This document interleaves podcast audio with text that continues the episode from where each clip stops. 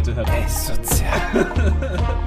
Ja, wieder ein fettes Paket geworden. Boah, Acesozial, Podcast. Ähm, oh nee, so wollten wir es ja nicht machen. Ich sag das nicht. Deswegen bin ich hier still wie, stumm und still wie ein Fisch.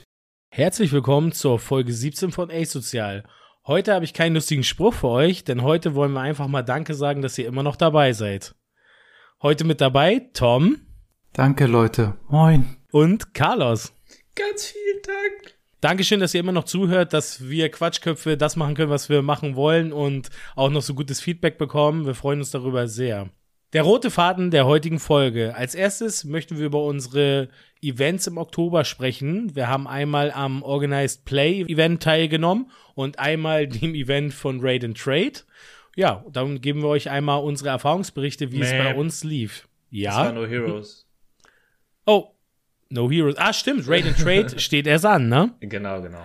Oh, okay, also sprechen wir eigentlich über alle drei, nur über zwei können wir halt erst Erfahrungsberichte nennen. Dann gab es aus der Community die Frage, können wir nicht mal irgendwie darüber sprechen, wie man sich für Online- und Offline-Events vorbereitet? Und der, dem Wunsch kommen wir natürlich nach. Und heute gibt's dann so eine kleine, sag ich mal, ja, Probefahrt, was man so alles vorbereiten sollte. Danach ähm, sprechen wir einmal über die Kartenentwicklung von O P null eins und ein paar anderen, sag ich mal, A As, die nennenswert sind. Und zu guter Letzt haben wir noch eine kleine Überraschung für euch. Also bis zum Ende durchhören. Ja, auf jeden Fall. Starten wir mit dem Events ähm, von, wenn wir jetzt vom Datum anfangen, würde ich sagen, Organized Play war das erste Event. Das war jetzt quasi nicht jetzt letztes Wochenende, sondern vorletztes Wochenende. Und von uns dreien war der Carlos mit dabei. Deswegen würde ich sagen, Carlos, erzähl mal. Ich fand das Event ziemlich cool, also vielleicht einmal vorne angefangen. Ähm, Organized Play Events hat es so gemacht, dass die äh, kein Raffle gemacht haben, sondern die haben die Tickets zum Verkauf gestellt zu einem vorher angesagten Zeitpunkt. Ich glaube, da haben wir aber so ein bisschen gestruggelt mit dem Verkaufsstartzeitpunkt, wenn ich mich richtig erinnere. Ich glaube, der hatte irgendwie zehn Uhr angesagt und dann kam das aber nicht um zehn. Aber sicher bin ich mir gerade nicht, vielleicht verwechsel ich das mit irgendeinem anderen Event, weil irgendwie, ich erinnere mich noch, an diesem Tag sind irgendwie drei Events, glaube ich, in den Verkauf gegangen und das war so ein bisschen chaotisch. Ähm, ich glaube aber, das war das Event, was ähm, so ein bisschen verzögert gestartet hat und dann auch in mehreren Wellen dann an dem Tag dann stattdessen verteilt wurde, statt dass alles irgendwie direkt zum Start kam. Also es war so ein bisschen verwirrend. Ähm, aber ich konnte da äh, direkt in der ersten Welle mir ein Ticket äh, sichern. Und äh, was ich echt cool an dem Event fand, war, das war mein erstes Event, was ich, ähm, was, äh, an dem ich teilgenommen habe, das mit Limitless organisiert wurde. Also es ist so eine Software, um ähm, die Pairings zu sehen, die Standings zu sehen. Das ist quasi so das Äquivalent von ähm, dem Browser-Tool, was man bei Raid and Trade jetzt irgendwie kennengelernt hat, wenn man da mal mitgemacht hat. Und Best Coast Pairings, was ähm, eine Browser-Software bzw. App ist, die No Heroes verwendet. Ähm, und ich muss sagen, von allen hat mir bis jetzt Limitless am besten gefallen. Die Software fand ich sehr intuitiv und ähm, ich hatte irgendwie gar keine Probleme damit. Die, die Ladezeiten waren immer richtig, es hat irgendwie alles super gut performt. Ähm, und was ich vor allen Dingen richtig cool daran fand, ist, es war, äh, es ist halt public einsehbar alles. Das ist, hat sowohl Vor- als auch Nachteile, aber ich sehe da primär so Vorteile drin. Und vor allen Dingen ist Limitless auch so eine Art äh, globale Datenbank für so ein paar Spiele. Ähm, du kannst da halt ähm, die nach Spielern suchen, die irgendwie mal in Top-Rankings waren und dann auch sehen, wie sie irgendwie über die letzten ähm, Monate sogar performt haben dann an der Stelle. Und es geht sogar für verschiedene Spieler. Eins, was die halt anbieten, ist eben One Piece. Und ähm, da kann man sich dann auch so ein globales Leaderboard angucken. Ich habe zum Beispiel gesehen, dass äh, einer meiner Gegner aus Den Haag äh, bezeichnet sich als den Nummer eins äh, Player aus E U, weil er auf Limitless halt ähm, der äh, top-ranked europäische Player ist. Äh, Finde ich ganz witzig irgendwie, äh, dass man dann so diesen Vergleichspunkt hat. Ähm, und man sieht da halt dann auch die die die Lieder, die bis jetzt äh, die, die Person gespielt hat und auch alle Decklisten. Also man kann sich da so ein bisschen inspirieren lassen dann von verschiedenen Spielern. Das ist eine recht coole Datenbank. Ähm, genauso, weil mal was neben der Webseite von zum Beispiel ähm, Eggman, der ja auch re- relativ viel One-Piece-Content macht und da auch sehr viele Decklisten immer zur Verfügung stellt, kann man das auch so ein bisschen so als Informationsquelle nutzen. Ähm, genau. Das Event selber, äh, ich muss sagen, das ist jetzt für mich jetzt auch wieder jetzt Gott, anderthalb Wochen erst her, aber ich erinnere mich gar nicht mehr so gut. Aber ich weiß, dass das Event für mich ganz gut lief. Ich habe Whitebeard mitgebracht, äh, habe eine Hybridliste gespielt mit ähm, Nami und Iso. Ähm, War mit der Liste auch sehr zufrieden. Ich habe aber leider direkt in der zweiten Runde einen Loss kassiert gegen einen Green-Purple Doflamingo. Das Game lief ein bisschen unglücklich für mich. Ähm, aber in dem Game habe ich auch das erste Mal gemerkt, wenn der Green-Purple Doffy wirklich sehr, sehr gut zieht, und das kann er ganz oft nicht so gut, weil viele seiner Karten halt auch nicht searchable sind, wie sein Ten-Drop, ähm, dann ist das Deck wirklich, wirklich gut und man kann oftmals gar nicht so viel dagegen machen. Ähm, und hat mich ganz schön überrollt, hatte ich dann am Ende das Gefühl. Ähm, und äh, der Typ kam dann aber auch sehr weit am Ende. Ich glaube, der war dann auch irgendwie in Top, Top zehn oder Top zwanzig oder sowas im Endeffekt. Ähm, also war es okay, dass ich mir da den Loss reingeholt habe. Es war nur schade, dass es direkt das zweite Game war. Ähm, und ich glaube, in der Runde danach habe ich dann direkt meinen zweiten Loss gekriegt und dachte so, uff, das wird jetzt aber irgendwie, wahrscheinlich wird das heute hier nicht so die gute Performance. Ähm, bin dann in der nächsten Runde, ähm, das konnte ich für mich entscheiden. Die Matchups waren alle irgendwie super durchwachsen. Ich hatte, ähm, gestartet habe ich mit einem Mirror, glaube ich, gegen einen Whitebeard, dann in den Purple Doffy, dann gegen einen Lucci, dann gegen einen Lore, und dann habe ich nur noch gegen rote Decks gespielt tatsächlich die ganze Zeit bis zum Schluss, und bin auch, ich glaube, in der fünften Runde musste ich gegen einen Kollegen aus unserem Team spielen, nämlich den guten Fabi. Ähm, ich weiß noch, wie äh, ich da auch saß und gemerkt habe, so, oh, wir haben hier alle einen relativ ähnlichen Rekord, und ähm, dachte so, hm, jetzt könnte es passieren, dass wir gegeneinander spielen müssen, und das war dann auch so. Ähm, Und ähm, lustigerweise war Fabi zu dem Zeitpunkt nicht an seinem Rechner. Wir saßen alle gemeinsam im Discord und haben auf die neuen Pairings gewartet. Und Fabi war gerade nicht da. Und da dachte ich so, hm, das wird jetzt nicht passieren. Das, das, das ist jetzt unwahrscheinlich. Aber doch, dann kamen die Pairings und habe ich gesehen, so, Fabi ist es. Alle anderen waren dann da und haben so gelacht und ah, sind zu ihren Tischen gegangen. Und irgendwann so ein bisschen später kam Fabi dann auch. Und dann meinte ich so, wir spielen jetzt gegeneinander. Und dann hat er mir erst nicht geglaubt. Dann haben wir nachgeguckt und bla bla. Und ähm, war dann irgendwie ganz witzig, aber auch irgendwie ärgerlich, dass man dann gegeneinander spielen muss. Es, es ist halt echt scheiße, wirklich. Es ist echt scheiße. Vor allem ist es war halt auch in der Mitte des Tournaments. Es war jetzt nicht so, dass wir beide schon irgendwie safe und quasi Online-Top-Cut sind oder sowas in der Art, sondern das war halt relativ früh. Ähm, ah nee, das stimmt gar nicht. Ich war gar nicht bei zwei Losses da. Da waren wir beide bei einem Loss. Ähm, und waren beide auch noch so. Achso, nee. Nur, nur ein Loss, okay. Mhm. Nur ein Loss, genau, genau. Weil ich weiß noch, dass wir dann beide gesprochen haben und beide noch äh, eigentlich, also Fabi war sehr ambitioniert noch auf jeden Fall bis nach oben durchzuziehen. Ich war so ein bisschen down, weil ich auch irgendwie äh, sowieso ganz schön durch war noch vom Vortag und irgendwie nicht so super motiviert war für ein Online-Event. Ich bin echt ein großer, größerer Event-Fan von den Offline-Events. Online finde ich echt anstrengend, muss ich sagen. Das Lustige ist ja auch, das war ja eure Revanche, weil ihr quasi so, am im Atlantis Vorabend. am Vorabend ja. zusammen im Finale wart. So, das war ja, stimmt. Das fand ich auch so witzig. Das habe ich mal vergessen, ja, ja, genau. Da habe ich noch gesagt so, hey, diesmal gewinne ich den Dice Roll und dann sieht das heute aber anders aus. Und ähm, lustigerweise sind wir, wir sind dann halt an unseren Table gegangen. Ich habe den Dice Roll tatsächlich gewonnen. Ähm, und das Match dann auch, ähm, ich weiß gar nicht, ich glaube, es war relativ knapp. Ähm, und dann haben wir, als wir durch waren, gemerkt, ähm, Fabi hat sich gar nicht für die Runde eingecheckt, weil bei Limitless ist es so, du musst dich innerhalb der ersten fünf Minuten einchecken, dass du anwesend bist und dein Match jetzt antrittst. Ähm, damit quasi so No-Shows automatisch festgehalten werden. Und dadurch hat Fabi quasi automatisch verloren. Äh, aber das haben wir erst dann nachgemerkt, dass das Game eh schon durch war. Äh, von daher, man hätte es, glaube ich, auch reparieren können. Das bringt doch total viele Fehler mit sich, oder? Wenn du dieses vorher äh, aktivieren, dass du in dieser Runde jetzt gestartet bist, irgendwie machst, oder? Also ich finde das total... Ich fand's in Ordnung, irgendwie. Weil ähm, wenn du auf dein Pairing gehst, dann war das das erste, was so ein riesiger gelber Button war. Also wenn du dein Pairing, so, das musst du ja sowieso dir anschauen, damit du weißt, wo du hin musst. Und dann kannst du einfach auf diesen Button drücken. Also fand ich jetzt nicht so schlimm. Und ähm, wenn es für die Organisatoren es vereinfacht, nicht, weiß ich nicht, jede Runde zwanzig, dreißig Nachrichten zu haben und jede Runde zwanzig, dreißig Menschen einzutragen, die sie droppen müssen manuell, dann finde ich es voll in Ordnung, dass es das gibt, wenn jeder Spieler dann da einmal klicken muss, anstatt dass der Event-Organisator dann hinter den Leuten hinterher rennt. Mhm. Ähm, ja. Genau. Äh, aber dann an dem Punkt, wir hatten uns beide auch vorher gesagt, egal wer gewinnt, der, der, wir ziehen jetzt füreinander durch. Das heißt, auch wenn wir gar keinen Bock mehr haben, wir werden jetzt alle Games durchspielen und unser Bestes geben, um die Opponent-Win-Rate noch so ein bisschen zu pushen für den, der gewonnen hat. Und äh, das hat Fabi auf jeden Fall auch gemacht. Der hat gut, gut durchgezogen.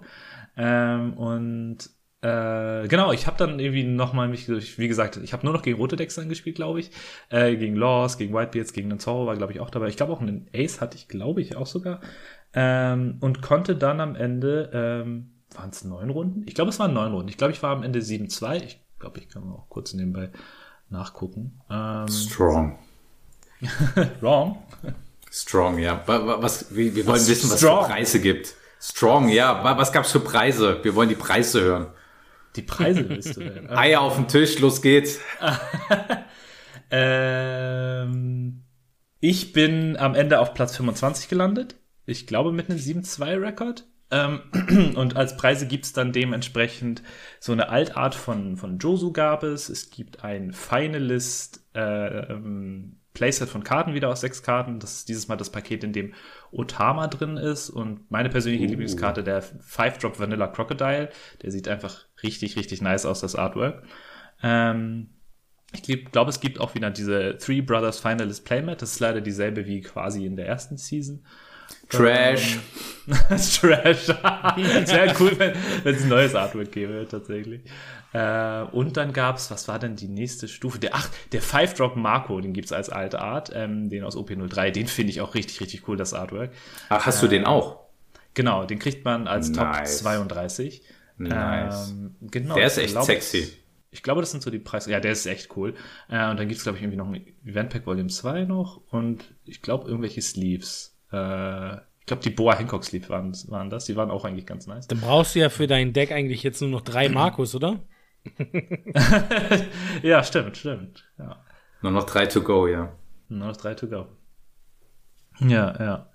Nee, genau, aber das war dann im Endeffekt das Event. Es lief ganz gut für mich. Leider früh einen Loss kassiert. Ähm, deswegen auch keine wirklichen Chancen auf einen guten Tiebreaker gehabt für Top sechzehn. Ähm, aber ich bin voll zufrieden damit, ja. Das kannst du auch auf jeden Fall sein. Hört sich ja gut an. Und dann auch schön dick Preise noch mitgenommen. Ja, ja, ja. Richtig fett. Die sind auch schon unterwegs jetzt seit, seit dieser Woche. Die haben anscheinend super schnell versandt. Das ähm, kennt man von anderen Veranstaltern ja auch ein bisschen anders manchmal, dass sich das eine Weile zieht. Ja. Dann kamen wir eigentlich mehr oder weniger zum No Heroes Event, ähm, würde ich sagen. Ähm, weil Tom, du hattest ja bei Organized Play nicht mitgemacht, richtig?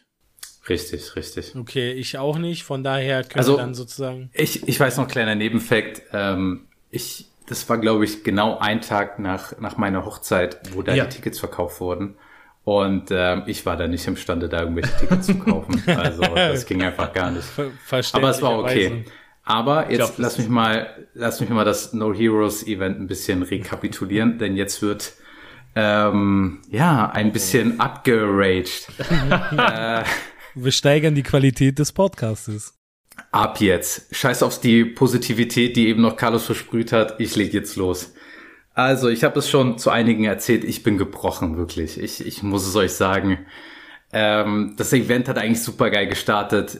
drei null stand ich am Anfang und danach habe ich drei Losses kassiert. Und in diesen drei Losses, ich habe Whitebeard gespielt und ich spiele schon seit O P null drei nach Post-Restrictions Whitebeard.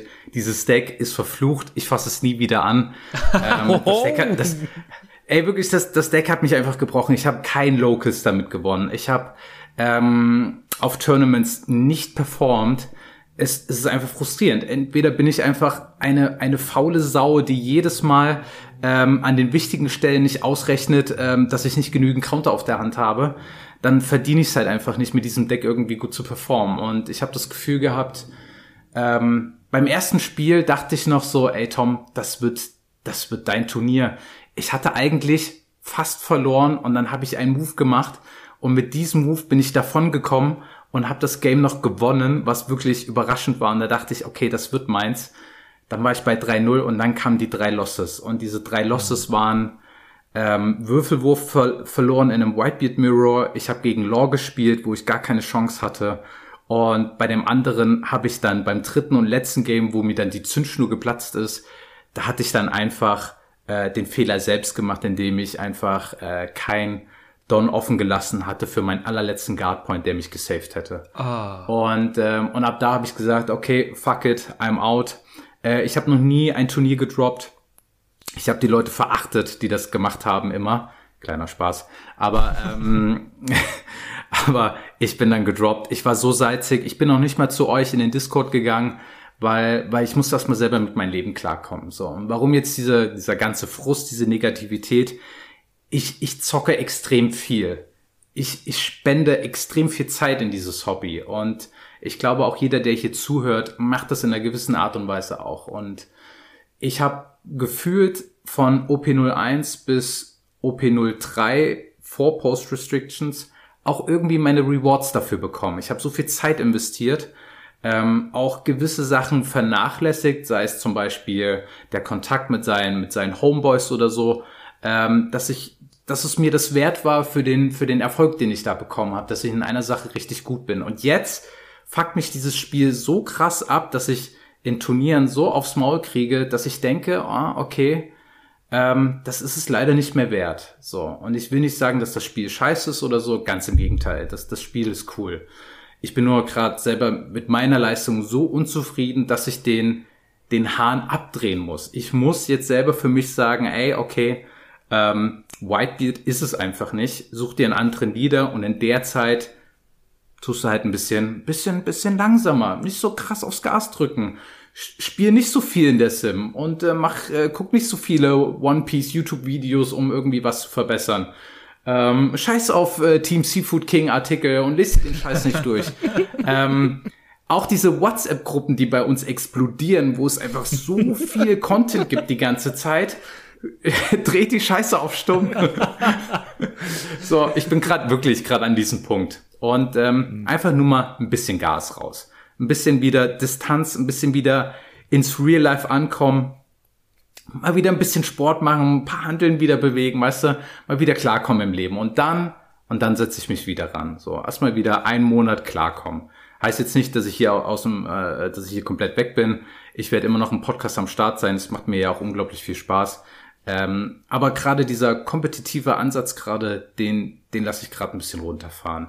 Ähm, einfach mir, mir selber gerade so ein bisschen diesen Druck nehmen, weil jedes Mal, wenn ich so viel Zeit investiere in das Hobby, habe ich auch eine extreme Anforderung an mich selbst. Und ähm, vielleicht kann der ein oder andere das irgendwie mitfühlen. Ähm, ich bin da irgendwie total ehrgeizig und möchte halt auch irgendwas zurückhaben. Aber gerade kommt nicht zurück. Also ähm, ja, gehe ich so ein bisschen raus und warte ein bisschen ab. Probier mal hier, probier mal da. Aber versuche jetzt auch für Utrecht oder auch für Hannover, äh, für kommende Events einfach ein bisschen das Gas runterzunehmen, dass, wenn ich voll aufs Maul kriege, dass ich sage, ey, ich habe aber auch gar nicht so viel Zeit reingespendet. It's totally fine, so ungefähr. Und äh, damit würde ich dich sagen, Tom Rage Ende. Ähm Tony hat vielleicht noch etwas äh, Schönes zu sagen oder auch nicht. Das ist halt irgendwie meine zwei Cent äh, auf diesem Thema. Ähm, genau, bei drei drei bin ich gedroppt. Ähm, ich habe meinen Frust ausgelassen. Tony, wie lief's bei dir? Na, ich, ich würde gerne noch irgendwie kurz einen Kommentar zu, zu deinem kleinen Rant lassen. Ich, ich verstehe komplett, okay, was du meinst. Ich hatte auch so eine Phase, die war bei mir aber zum Glück nur sehr, sehr kurz. Da, da kam ich irgendwie auch nicht irgendwie so richtig mit den Decks, die ich irgendwie ausprobiert habe, klar. Und habe ein bisschen hin und her probiert und sowas. Es war irgendwie, ich glaube, es war zum Start von O P null zwei bei mir, wo ich so ein bisschen lost war in der Meta auch. Und dann auch, egal was ich angefasst habe, ich habe die ganze Zeit nur aufs Maul gekriegt. Ähm, und ähm, habe da auch, dem, zu dem Zeitpunkt habe ich auch echt viel Zeit investiert, weil ich einfach jedes Deck recht viel ausprobieren wollte, um mich zu finden. Und habe einfach nichts gefunden. Und ähm, am Ende hatte ich dann irgendwie ein paar Decks gefunden, die mehr zu meinem Spielstil auch passen und bin bei denen dann irgendwie geblieben und hatte damit mehr Spaß und auch mehr Erfolg. Und wenn es einen irgendwie so sehr frustet, dass man auch gar keinen Spaß mehr am Spiel hat, und man irgendwie nicht erfolgreich ist, dann ist, glaube ich, so eine Pause eine mega gute Idee einfach.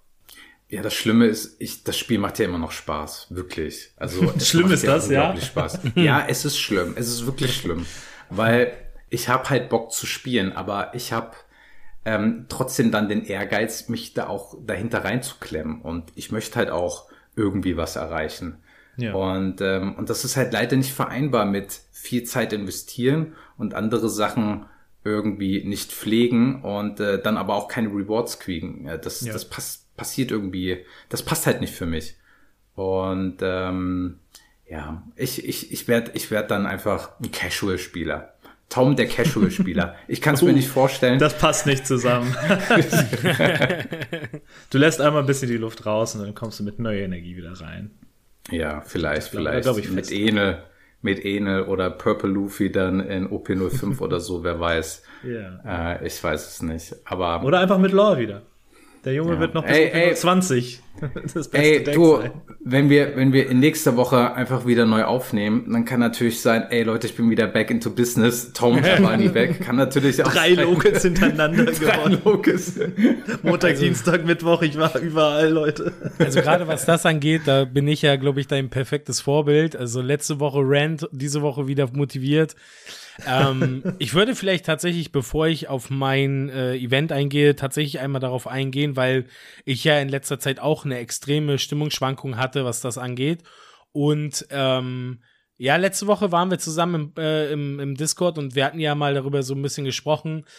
Da ging es mir ja ähnlich wie dir. Also ich hatte ja auch so dieses, diesen Punkt erreicht und da ging es eher darum, dass mich gewisse Stores einfach ähm, abgefuckt haben, oh. weil ähm, diese Participations oder diese Winner-Karten, anstatt sie zu gewinnen, wenn Leute da sind, wie wir in einer großen Gruppe, werden sie dann, weil der Laden gerade nicht voll ist, irgendwie mhm. verlost dort. Und das ist sowas, wo, habe ich euch ja auch gesagt, mir geht es nicht darum, dass ich irgendwas geschenkt kriegen will, ne?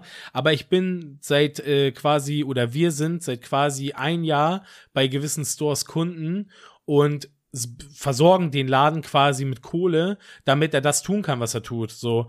Und mich äh, selber hat das auch richtig in der letzten Woche abgefuckt, darüber so nachzudenken, wie kann es sein, dass es Leute gibt, die spielen seit zwei Wochen und äh, die gewinnen dann, ja, keine Ahnung, einen Würfelwurf oder äh, keine Ahnung, der äh, T O sagt, okay, äh, Platz Nummer sieben ist es jetzt und der kriegt dann da so eine hundertfünfzig-Euro-Karte in die Hand gedrückt und ich spiele seit Season eins. Ich muss mir diese ganzen Karten teuer kaufen. Und ganz ehrlich, ihr wisst, das Hobby ist teuer so und dann äh, nervt es mich halt, wenn halt Leute versorgt werden, die noch gar nichts für die Community, für das, fürs Game oder sonst was getan haben. Ich will jetzt auch nicht missgönnerisch sein, ich will denen das nicht abgönnen, sondern mir geht's nur darum, ey, T Os, haltet mal die Augen auf, auf die Leute, die euch die ganze Zeit treu bleiben, anstatt sowas einfach immer nur zu verlosen an die Leute, die seit zwei Wochen spielen. So, die, die seit zwei Wochen spielen, werden sich natürlich genau sagen, so, hey, geil, perfekter Einstand, behaltet das immer so bei.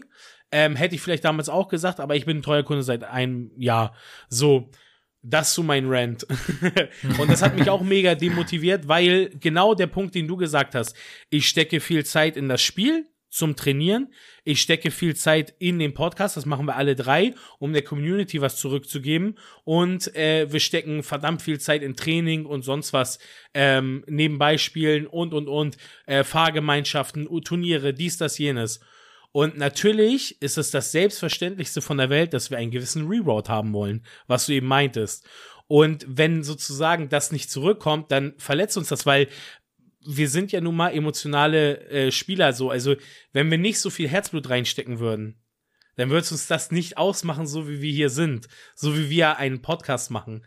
Das machen wir, weil wir so viel Energie in dieses Spiel stecken. Das macht uns halt einfach aus. Und ähm, ja, ich hatte denselben Punkt wie du. Ich musste mich dann auch eine Woche äh, beruhigen. Ich habe dann eine Woche, tatsächlich hat bei mir gereicht, um ein bisschen runterzufahren und dann einfach mal nicht in der Sim zu spielen, mal eine Woche nicht mit den Jungs zu zocken, mal nicht zu trainieren, sondern einfach mal eine Woche Privatleben, eine Woche was mit der Frau machen, ähm, tatsächlich was zu unternehmen. Und äh, ähm, das hat mir dann tatsächlich schon gereicht, um dann wieder den Akku aufzufüllen, dass man nächste Woche wieder richtig Bock hatte. Und das war auch ganz gut, weil jetzt kommen wir nämlich zum ähm, Event von mir, von No Heroes. Ich, ich, ich würde da gerne eine Sache noch kurz relativieren. Ich glaube, das habe ich letztes Mal ja. auch gemacht. Ähm, an sich gebe ich dir vollkommen recht, gerade sowas wie, wie das Verlosen von Preisen. Es, also, es ist okay in meinen Augen, wenn sowas mal passiert, weil es ist ja auch demotivierend für die andere Seite, ne? Wenn immer dieselben Leute gewinnen und du gibst dir vielleicht Mühe und versuchst es und die anderen Spieler sind einfach besser, weil sie vielleicht auch schon doppelt so lange spielen wie so oder dreimal so lange so spielen wie du. Ich find's vollkommen in Ordnung, wenn die anderen Spieler dann auch wie ein Stück weit belohnt werden. Sei es per Zufall, was natürlich ein bisschen doof ist, sei es, weil sie sich engagieren oder weil sie neu dabei sind oder sowas, so einen kleinen Push zu geben den neuen Spielern, finde ich voll cool. Ähm, Solange es halt in einem gewissen Rahmen bleibt, der sich für alle fair anfühlt. Wie, wie du meinst, es ist halt irgendwie nicht so cool, wenn der Erste und Platz Nummer acht von hinten oder sowas denselben Preis bekommen, weil der eine sich sehr viel Mühe gegeben hat und engagiert hat und der andere einen Würfelwurf gewonnen hat, fühlt sich das irgendwie uncool an. Und das ist das, was irgendwie wichtig ist, mm. das irgendwie den Rahmen richtig zu fassen. Ich habe das, ich habe es natürlich jetzt so ein bisschen grob gehalten. Also ich weiß, das ich Thema, weiß. Das Thema würde natürlich, wenn wir es jetzt ganz ausführen, total den Rahmen, Rahmen sprengen. Ja, ja. Mein Gedanke ist ja, ich muss dazu kurz vielleicht ergänzen. Der Punkt, ähm, den ich meine, ist ja, Ähm, ihr kennt mich ja und ich bin ja auch nicht einer, der jetzt schon seinen ganzen Ordner voller Winnerkarten hat. Ich gehöre ja auch mhm. immer zu dem Mittelfeld, der dann irgendwie immer das Pech hat, dann irgendwie im Finale dann sich dann doch nicht durchsetzen zu können. Ich würde jetzt nicht sagen, da ich Tabletopper bin, die Nervosität geht bei mir nicht durch, aber irgendwie fehlt dann ein Stückchen Glück oder das Quäntchen oder der, es ist der falsche Play, den ich dann am Ende gemacht habe, der dann dazu führt, dass, dass das am Ende dann doch scheitert und dann immer nur ein drei eins wird oder so. Mhm. Was ja auch okay ist. Ich fühle mich damit ja auch äh, in Ordnung, sonst würde ich ja nicht mehr spielen. Der Punkt ist nur der, jedes Mal, wenn man dann irgendwie Zweiter wird, wird halt, es gibt halt keine klare Linie. Immer wenn ich Zweiter werde, gefühlt, kriegt der eine Winner einen Preis und dann hast du auf einmal so ein Event, wo du mal am Wochenende nicht dabei bist, wo dann, ähm, die Leute kennen meinen Ausdruck, wo so sechzehn Löffel teilnehmen. Und äh, von den sechzehn Löffeln kriegen dann die ersten sechs Plätze drei Winnerkarten, wo ich mir dann denke, okay, ey, was ist hier los so? Nur weil jetzt Team Five Face wieder nicht mit allen sämtlichen Leuten da ist, sondern sie auf Events sind, müssen die Leute wieder so gefüttert werden, damit so, damit der Laden doch auch bitte ohne uns voll wird. Und das ist halt das, was ich meine. Sorry, wenn ich das jetzt so direkt sage, aber so fühlt es sich an, weil jedes Mal gewisse Läden austeilen, wenn wir nicht da sind. Mhm. Ja, also da, das ist das, was ich eben äh, auch am Ende erreichen wollte. Es muss sich fair anfühlen für alle, auch für die, die dann eben nicht da sind vielleicht mal. Ähm, und da, dann so ein Versuchen, so einen Gegenpush zu kriegen, so von wegen so, oh, die Leute, die sonst immer da sind, fehlen. Ich hol sie jetzt wieder ran, indem ich jetzt heute richtig raushaue, ja, genau, und die genau. sich dann ärgern. Das, das hat so eine umgekehrte gegenteiligen Effekt. Genau, genau, genau, genau, richtig. Und dann, denk, dann fühlen sich Leute eher betrogen und verlieren Vertrauen an den T O. Und ich glaube, dann sollte man lieber eine Konsistenz haben, die sich durchzieht, ähm, damit es sich für alle eben fair anfühlt und die Rahmenbedingungen irgendwie genau. klar sind. Nur, nur das, das, das ja. will ich sozusagen. Geil. Auch zu sagen, okay, zehn Teilnehmer, eine Winnercard, zwanzig Teilnehmer, zwei Winnerkarten oder, oder, oder, weißt du? Und ich habe auch gar nichts, ich habe auch gar nichts dagegen, ne? Wenn diese Karten eh rumliegen, dann gibt doch der roten Laterne fünf Booster-Packs mehr. Ja. Habe ich auch nichts dagegen. Mhm. Das, es geht mir nicht darum. Wie gesagt, nur, es fühlt sich immer so an, wenn wir richtig hart mit komplett Team Five Face da sind. Wir sind richtig viele kompetitive Leute. Und es ist sowieso schon mega schwer, sich da über vier Runden durchzusetzen, weil die Games schwerer sind als auf dem Original teilweise. Ja. Weißt du? Und äh, ähm, dann setzt du dich da durch, kommst nach oben und bist irgendwie Platz drei und ausgerechnet dann kriegst du dann so ein, so ein Teilnahme-Pack eins, wo du dir denkst, ernsthaft? Ernsthaft? Ja, ja. Ja, das fühlt sich leider echt ungut, ungut an. Genau, aber ich finde es trotzdem wichtig, auch nochmal diese andere Perspektive zu zeigen, von denen, die vielleicht auch fast jede Woche dabei sind und immer unten sind, ne, und nicht mal knapp am ja, Brötchen genau, genau. Für die wäre es halt trotzdem vielleicht ganz cool, so ein Incentive zu haben, so ich habe die Chance, irgendwas noch abzusagen und sei es per Zufall oder so. Das finde ich voll in Ordnung und sei den Leuten auch gegönnt, finde ich auch. Es ist halt nur, wenn du genau dann in der Mitte bist und sich die Regeln ständig ändern und wie, wie alles passiert, genau, genau. das es ist muss, so es muss eine das Konstanz Schlimmste. Sein. Genau, ich ja, denke genau. auch. Genau. Aber dazu muss man auch sagen, ich glaube, die meisten T Os denken darüber nicht so viel nach. Die kriegen halt Stuff und versuchen, den einfach bestmöglich zu verteilen.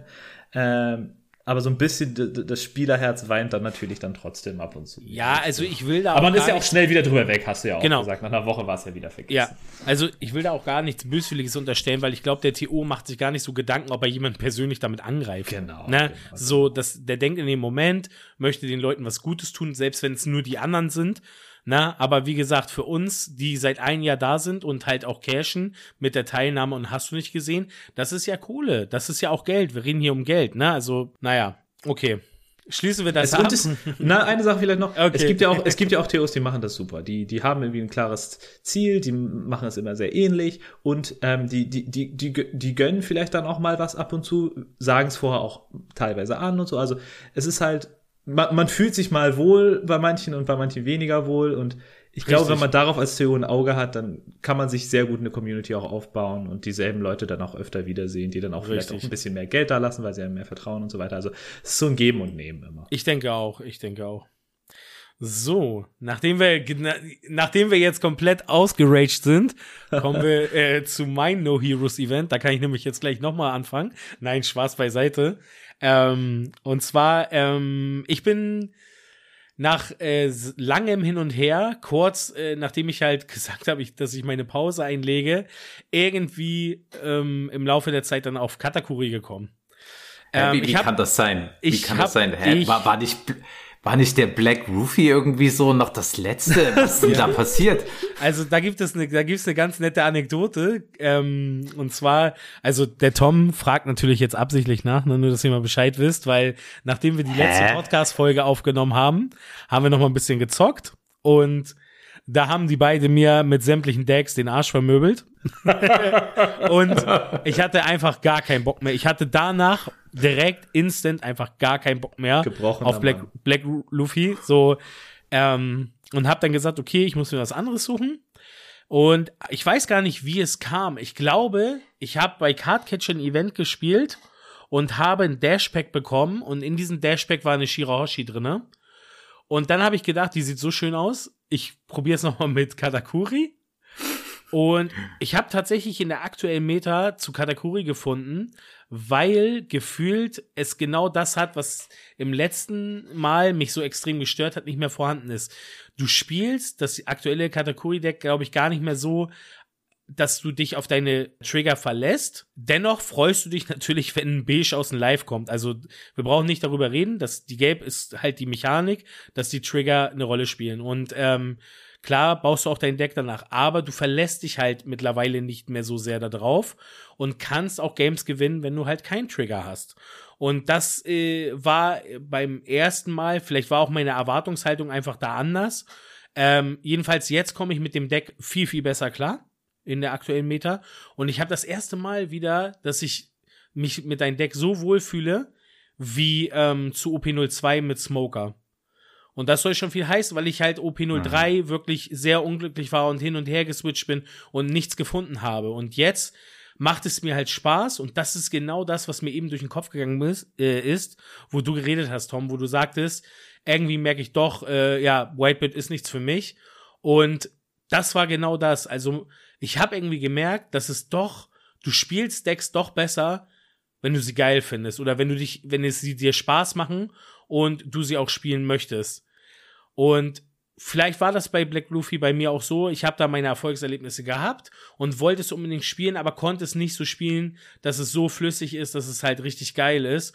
Und das habe ich bei Katakuri jetzt mehr. Mag sein, weil es mehr Fehler verzeiht oder, oder, oder. Aber ich glaube, dass ich auch, äh, ja, also die Leistung kann sich auf jeden Fall sehen lassen.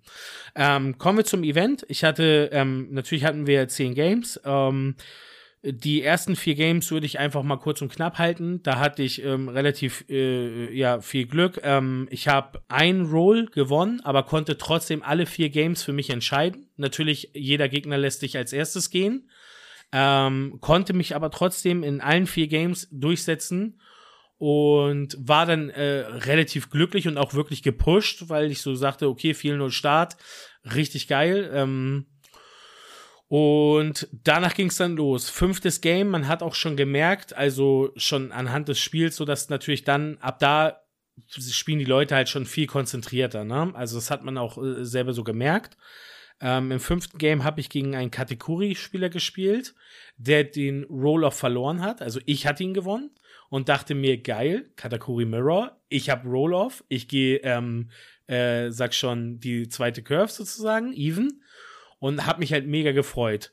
Starthand gehabt, zwei Big Moms in der Hand und Pudding, und ich dachte mir, okay, zwei ten-Cost Big Moms plus Pudding, es kann eigentlich nicht mehr so viel schief gehen, ne?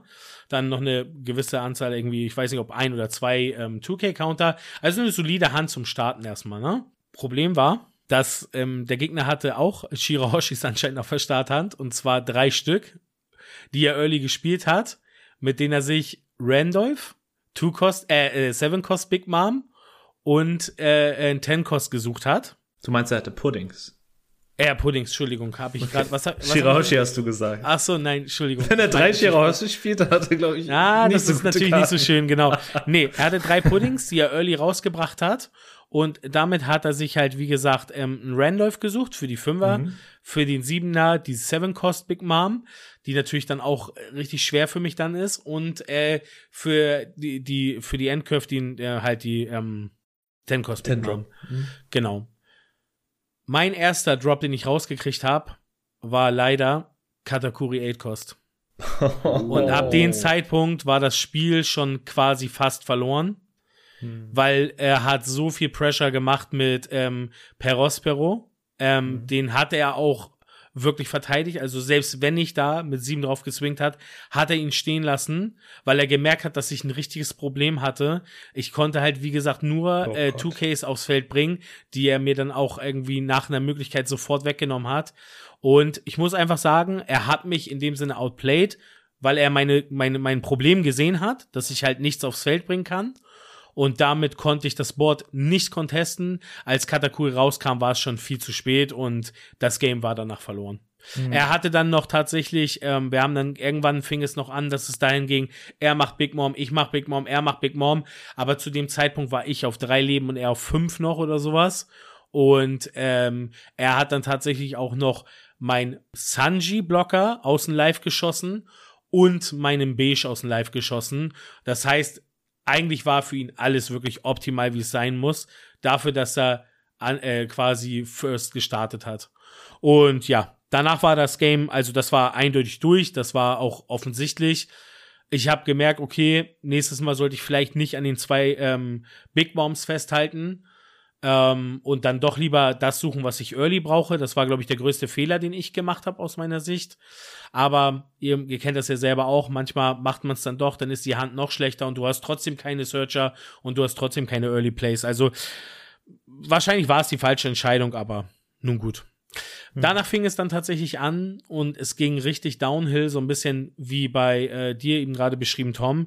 Ich habe danach ein Match gegen ein Whitebird gehabt, wo ich auch den Lo- äh, Roll verloren habe. Um das mal vorwegzunehmen, ich habe drei Rolls gewonnen und sechs verloren. Und eins hatte ich No-Show. Und das ist natürlich für Katakuri auch schon wirklich nicht so geil, weil du willst ja immer die zweite Curve haben und es gibt dir keiner die zweite Curve. Also als Katakuri gibt es dir keiner. Ähm, lange Rede, kurzer Sinn. Whitebird ähm, Matchup habe ich relativ mittelmäßig trainiert. Ähm, ich hätte es gerne mehr trainiert, aber ja, hab's äh, offensichtlich dann doch nicht genug trainiert. Man muss sagen, das Match war nicht annähernd knapp. Ich habe also richtig auf den Dötz gekriegt. Er hatte, glaube ich, noch mindestens irgendwie noch noch sechs Karten, als ich tot war. Also von daher, ähm, da hätte ich noch mindestens drei Turns komplett überleben müssen, dass es irgendwie eine ähm, ja Wirkung zeigt. Ähm, nächstes Game. Als ich dann natürlich schon zwei verloren habe, war ich natürlich auch mental ein bisschen dann so, okay, weißt du, eben hast du noch an den, an den nach den Sternen gegriffen und langsam geht's richtig downhill und du merkst halt, okay, jetzt triffst du halt auf die, die alle von oben gerade so, glaube ich, gegen so eine Wand gelaufen sind und dann der äh, neutrale Filter eingesetzt hat, der Noob-Filter oder wie man es auch nennen will. Ähm, ja, danach ähm, habe ich auf äh, einen Zorro getroffen, was natürlich auch nicht so ein geiles Matchup war. Und das war auch generell schon so ein Thema, wo ich mir selber dann sagte so, ja, irgendwie ist das nicht so geil. Du ähm, ähm, hast eigentlich voll den geilen Start und jetzt, wo du eigentlich das, den Comeback brauchst, kriegst du genau dann deine starken Anti-Matchups, ne? Wo du dir denkst so, hm, ja, eigentlich nicht so geil. Nichtsdestotrotz, ähm, Roll gemacht. Das siebte Game war dann quasi gegen, schaut's gehen raus an Paddy. Ähm, das ist sogar ein Zuhörer von uns, der hat mich an der Stimme erkannt. Ähm, hat mich natürlich mega gefreut und ja, ähm, wir hatten ein cooles Match. Ähm, Roll-Off habe ich verloren auch wieder. Ähm, Ich weiß gar nicht, ich glaube, also oder ich bin ziemlich sicher, Paddy hat mich als erstes gehen lassen, was bei Zorro teilweise sogar eigentlich, glaube ich, gar nicht so schlecht ist mit ähm, Katakuri, ähm, weil das ist die einzige, das einzige Match, wo ich vielleicht auf meine Curve verzichten würde.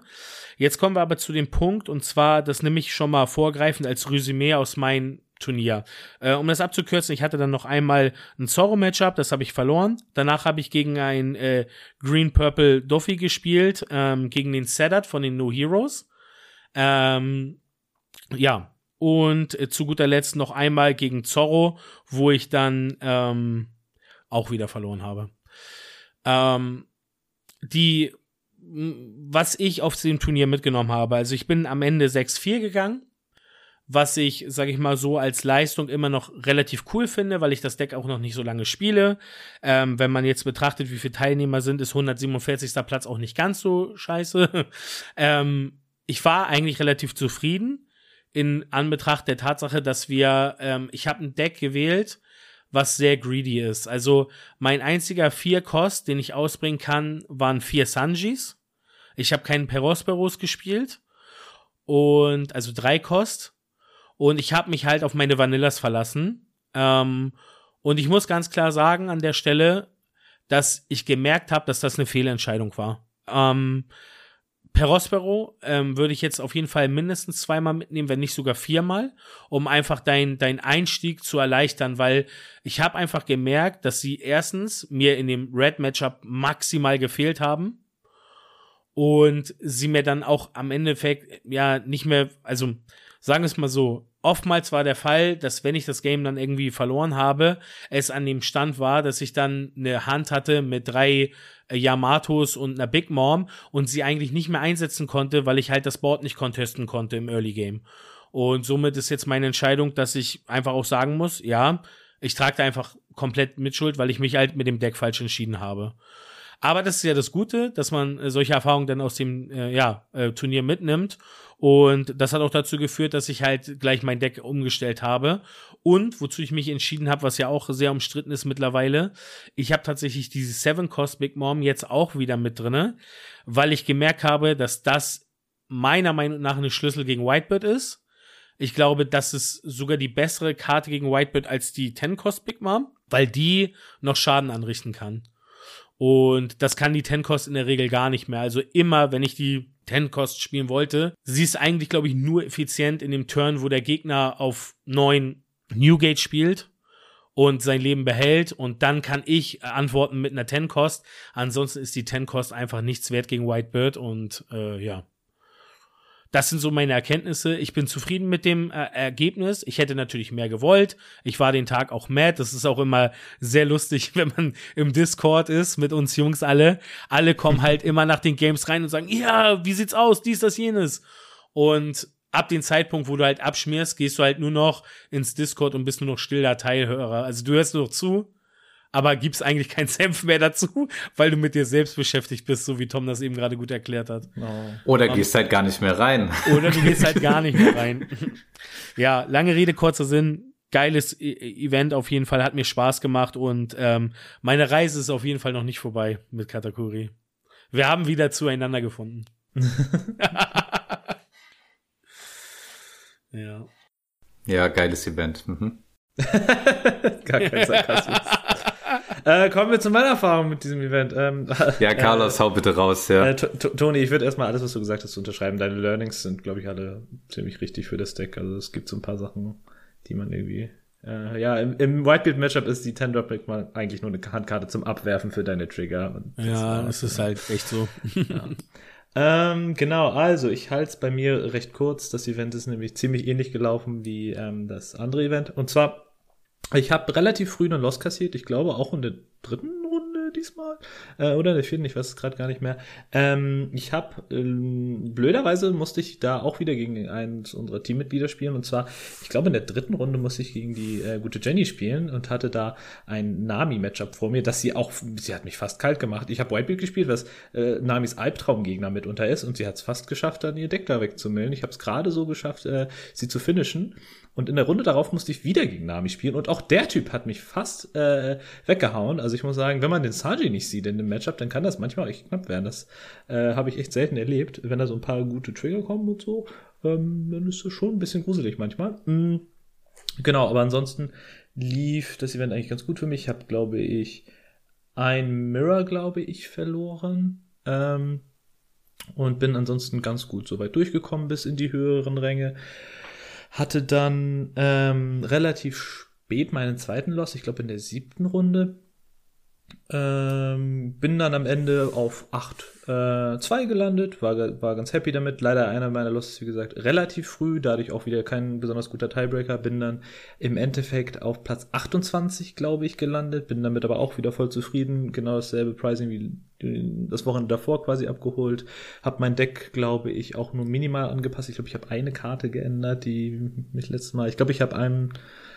Ein, ich glaube, ich habe den Blocker-Marco rausgeworfen, den Four-Drop, und habe dafür irgendwie, ich glaube, einen Chopper reingenommen und irgendwie einen, irgendeinen anderen Vanilla dann ausgetauscht von Straw Hat zu Whitebeard. Chopper der X-Faktor.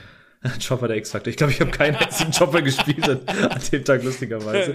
Äh, ich habe ihn einmal abgeworfen für Bad Manners Kickers, äh, aber sonst hat er nicht so viel gemacht, der gute Junge. Ähm, nee, genau, also ich bin quasi an derselben Position gelandet wie das Wochenende davor, bin eigentlich auch zufrieden damit. Ich habe tatsächlich äh, in einem Match auf jeden Fall auch eine Sache falsch gemacht. Ich bin einmal in ein ähm, Punk Gibson von einem Green Purple Duffy reingelaufen, weil ich irgendwie vergessen habe, dass die Karte existiert. Ich weiß nicht warum. In dem Moment war ich irgendwie auf Auto- Autopilot. Ähm, und ja, nö, bin aber eigentlich ganz zufrieden mit meiner Performance an der Stelle auch. Stabil, stabil. Cool. Sehr nice.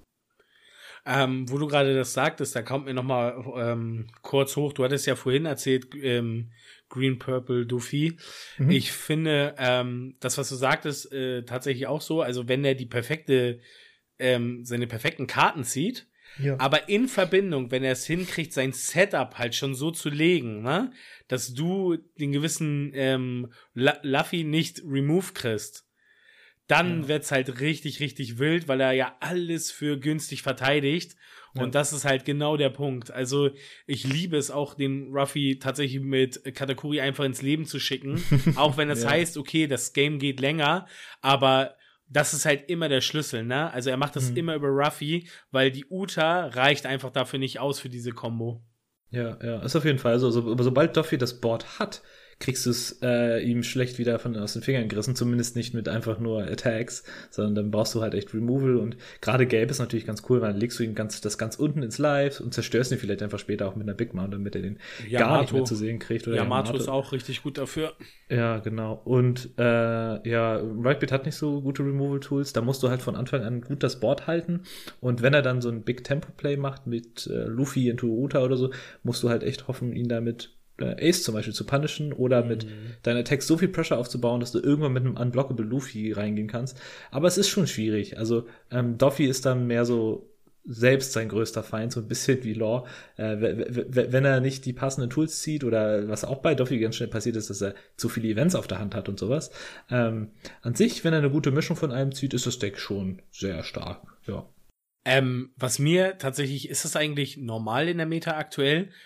Der Setup, ne, von den No Heroes, der hat am Wochenende gegen mich tatsächlich so eine lila Karte gespielt, die einen für den gesamten Turn unkillable macht, die Einheit. Ja.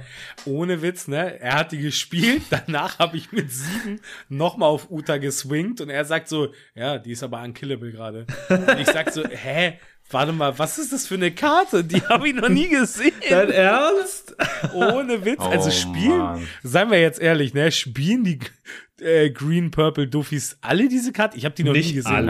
Nein. Nicht alle, aber da- ich aber sehr schon viele, so ab und zu mal drin, ja. Also ich finde, sehr viele spielen sie, du siehst sie nur oft nicht, weil sie meistens ein One-Off ist, ja. weil du sie nicht benutzen kannst, um dein Leader zu verteidigen. Das, das, das geht halt wirklich nur auf Film. Ja, genau, das hat, das, genau das hat Söndert mir auch gesagt danach. Ja, ja. Es ist ohne Witz, ne, eine Müllkarte, aber er hat in dem Moment sein Tag dich auf gepunished. Fall, ja, ja, war ja. in Ordnung. Also völlig in Ordnung. Und ich habe auch den, ich habe auch nicht nachgefragt, ob ich den Play zurücknehmen kann, weil mhm. ihr wisst ja, ich bin ein Freund davon. So lernt man. Ja. So lernt man so. So, weißt du, also das, das war ähm, ziemlich geil. Lustig, ja, das wirst du auch erstmal nicht so schnell vergessen. Ne? Wahrscheinlich nee, das, diese machen. Karte ist jetzt ja. im Gedächtnis, forever. Ja, das ist eine aus dem äh, lila Filmstarter-Deck. Ja. So, ach Lustig. So, von Douglas hier. Genau, von Douglas Bullet. Ach ja. Okay. Ja gut, ähm, ich würde sagen, wir gehen mal auf unser, ähm, auf, auf, ja, auf die äh, Anfrage, Community-Anfrage an äh, oder drauf ein.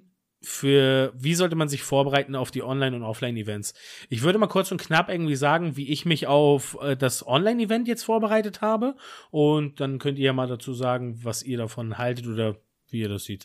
Ähm, tatsächlich war das so, dass ich beim ersten ähm, Online-Event eine ziemlich schlechte Kamera hatte, weil ich hatte eine null acht fünfzehn Kamera, die keinen Weitwinkel hatte und auch keine Lichtanpassung und sowas.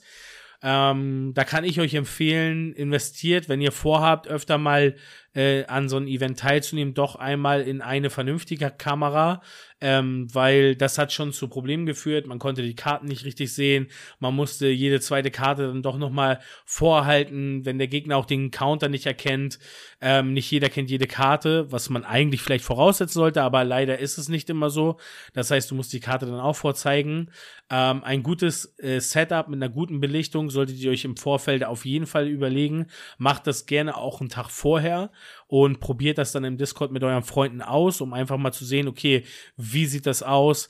Passen die Kartenhöhlen zum Untergrund? Ich empfehle euch auch auf jeden Fall irgendwie, ähm, wenn ihr dunkle Karten habt, einen hellen Untergrund zu nehmen oder halt andersrum, um einfach zu vermeiden, dass man euch irgendwas vorwirft, äh, wenn ihr dann die gleichen Kartenfarben habt.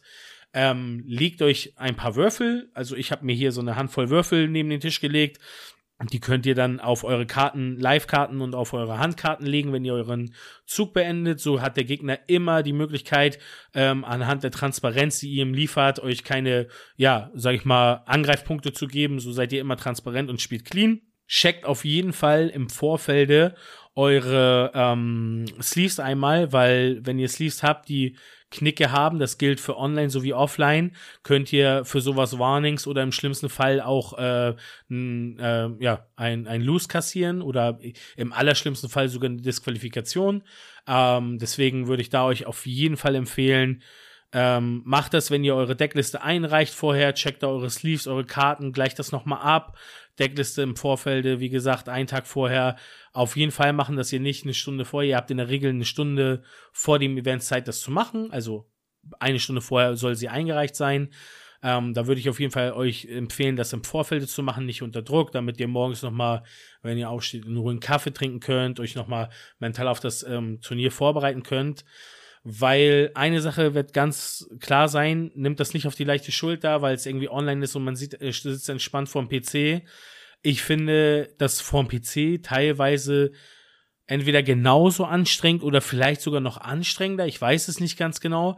Irgendwie ist es so, wenn man auf einem Offline-Event ist, Ähm, verläuft es sich, zwischen den Games gibt es me- gefühlt mehr Pause und man hat die Möglichkeit, kurz an die Luft zu gehen, mit den Freunden zu schnacken und und und. Ja, bei, den Online, bei den Online-Events ist es, es, ihr knallt zehn Games an der Stange durch und ihr seid, ihr kennt das sicherlich, wenn man so Tauklamm, die ganzen Klamotten sind Tauklamm, ihr sitzt vorm P C, habt einfach irgendwie, ich weiß nicht, wie lange wir gespielt haben, aber du bist durch. Es ist halt, als wenn ihr nonstop unter Konzentration spielt. Und das darf man nicht unterschätzen.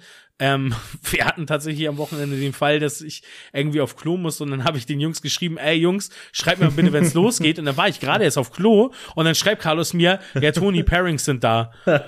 Und das ist halt, da könnt ihr mal euch vorstellen, wie belastend so, also das ist halt schon Stress. Es ist nicht nur chillen und wir spielen und alles Mögliche. Ähm, es ist Konzentration. Und deswegen bereitet euch alles, was ihr vor. Sorgt dafür, dass ihr genug Getränke am Schreibtisch oder im Kühlschrank habt. Ähm, macht euch ein Käffchen vorher. Frühstückt ausreichend, weil ihr während der Games wahrscheinlich nicht dazu kommen werdet. Ähm, außer ihr habt eine Packung Curry King am Start. Kleiner Insider. Ähm, nein, also das wären so meine Tipps für offline, äh, für online. Was habt ihr, habe ich irgendwas vergessen, was ihr sagen würdet? Ja, ja, hm? Du hast was okay. vergessen. Dann Toni, also, aufnehmen, die Games die aufnehmen. Ah, stark, sehr gut, sehr guter Einwand, äh, perfekt. Super wichtig, weil das haben wir gerade eben auch gar nicht erwähnt. Wir haben uns mal am letzten Wochenende, haben wir jetzt ein bisschen drüber geschnackt, mehr über das, was wir so erlebt haben in unseren Runden. Und wirklich fast jeder von den zehn, zwölf Leuten, mit denen wir uns in unserem Discord alleine unterhalten hatten, hatte irgendwas, was sus war. Und die Hälfte von uns hat sogar irgendwen reported, weil Leute einfach wirklich irgendwas gemacht haben, was sehr wahrscheinlich Betrug war, ob auf die eine oder andere Weise. Leute haben sich ihr Leben angeguckt, versucht, irgendwie unauffällig. Leute haben mehr Karten gezogen, als sie sollen. Also online ist wirklich, mhm. es ist, es ist scheiße, aber Leute versuchen wirklich, weil es über die Webcam einfacher ist, mehr zu bescheißen. Stimmt, wir haben im Discord tatsächlich unsere Aufnahmen gegenseitig geshared und so und uns dann beraten. Ja, beraten und auch, lohnt sich das zu reporten oder nicht. Und inzwischen, genau, muss ich sagen, wirklich, bei jedem Verdachtsfall würde ich es reporten, allein damit jemand, der sich da mehr mit auskennt als man selber, dann, weil man das ja nicht so oft sieht, jemand, der dafür beauftragt ist von den Judges, sich das Footage anzugucken, der wird mehrere Fälle sehen und besser beurteilen können und auch die Person halt eventuell befragen, ob das intentional war oder nicht, und einfacher unterscheiden können, ob das jetzt ein Ausrutscher war oder ob er sich bewusst eben eine Karte angeguckt hat, die er sich nicht angucken sollte.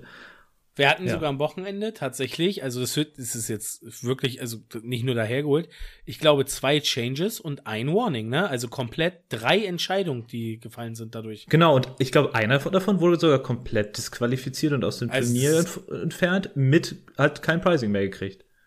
Das, genau, also das darf oh, man krass. tatsächlich nicht unterschätzen. Und ja, ja ähm, da können wir. Das habe ich alles, das habe ich alles gar nicht mitbekommen. Also ja, da warst du schon weg. Das passiert. Mal, weil je höher die Stakes. Bin, ja. da, da war ich schon nicht mehr im Discord. Da habe ich ja echt was verpasst. Fuck, ja, ey. Das ging das richtig, ja, das ging richtig los. Ab so einem bestimmten State waren wir im Discord und dann ging es jedes Mal in den Pausen nur noch darum, Jungs, schaut mal bitte hier, was sagt ihr dazu? Das war wirklich so, das hatte so eine eigene Dynamik. Ich glaube dann, ja. der Ehrgeiz ist dann ab so einem gewissen Level den Leuten irgendwie zu hoch. Da, da wollen sie es dann, oder vielleicht achtet man vielleicht early noch nicht so da drauf.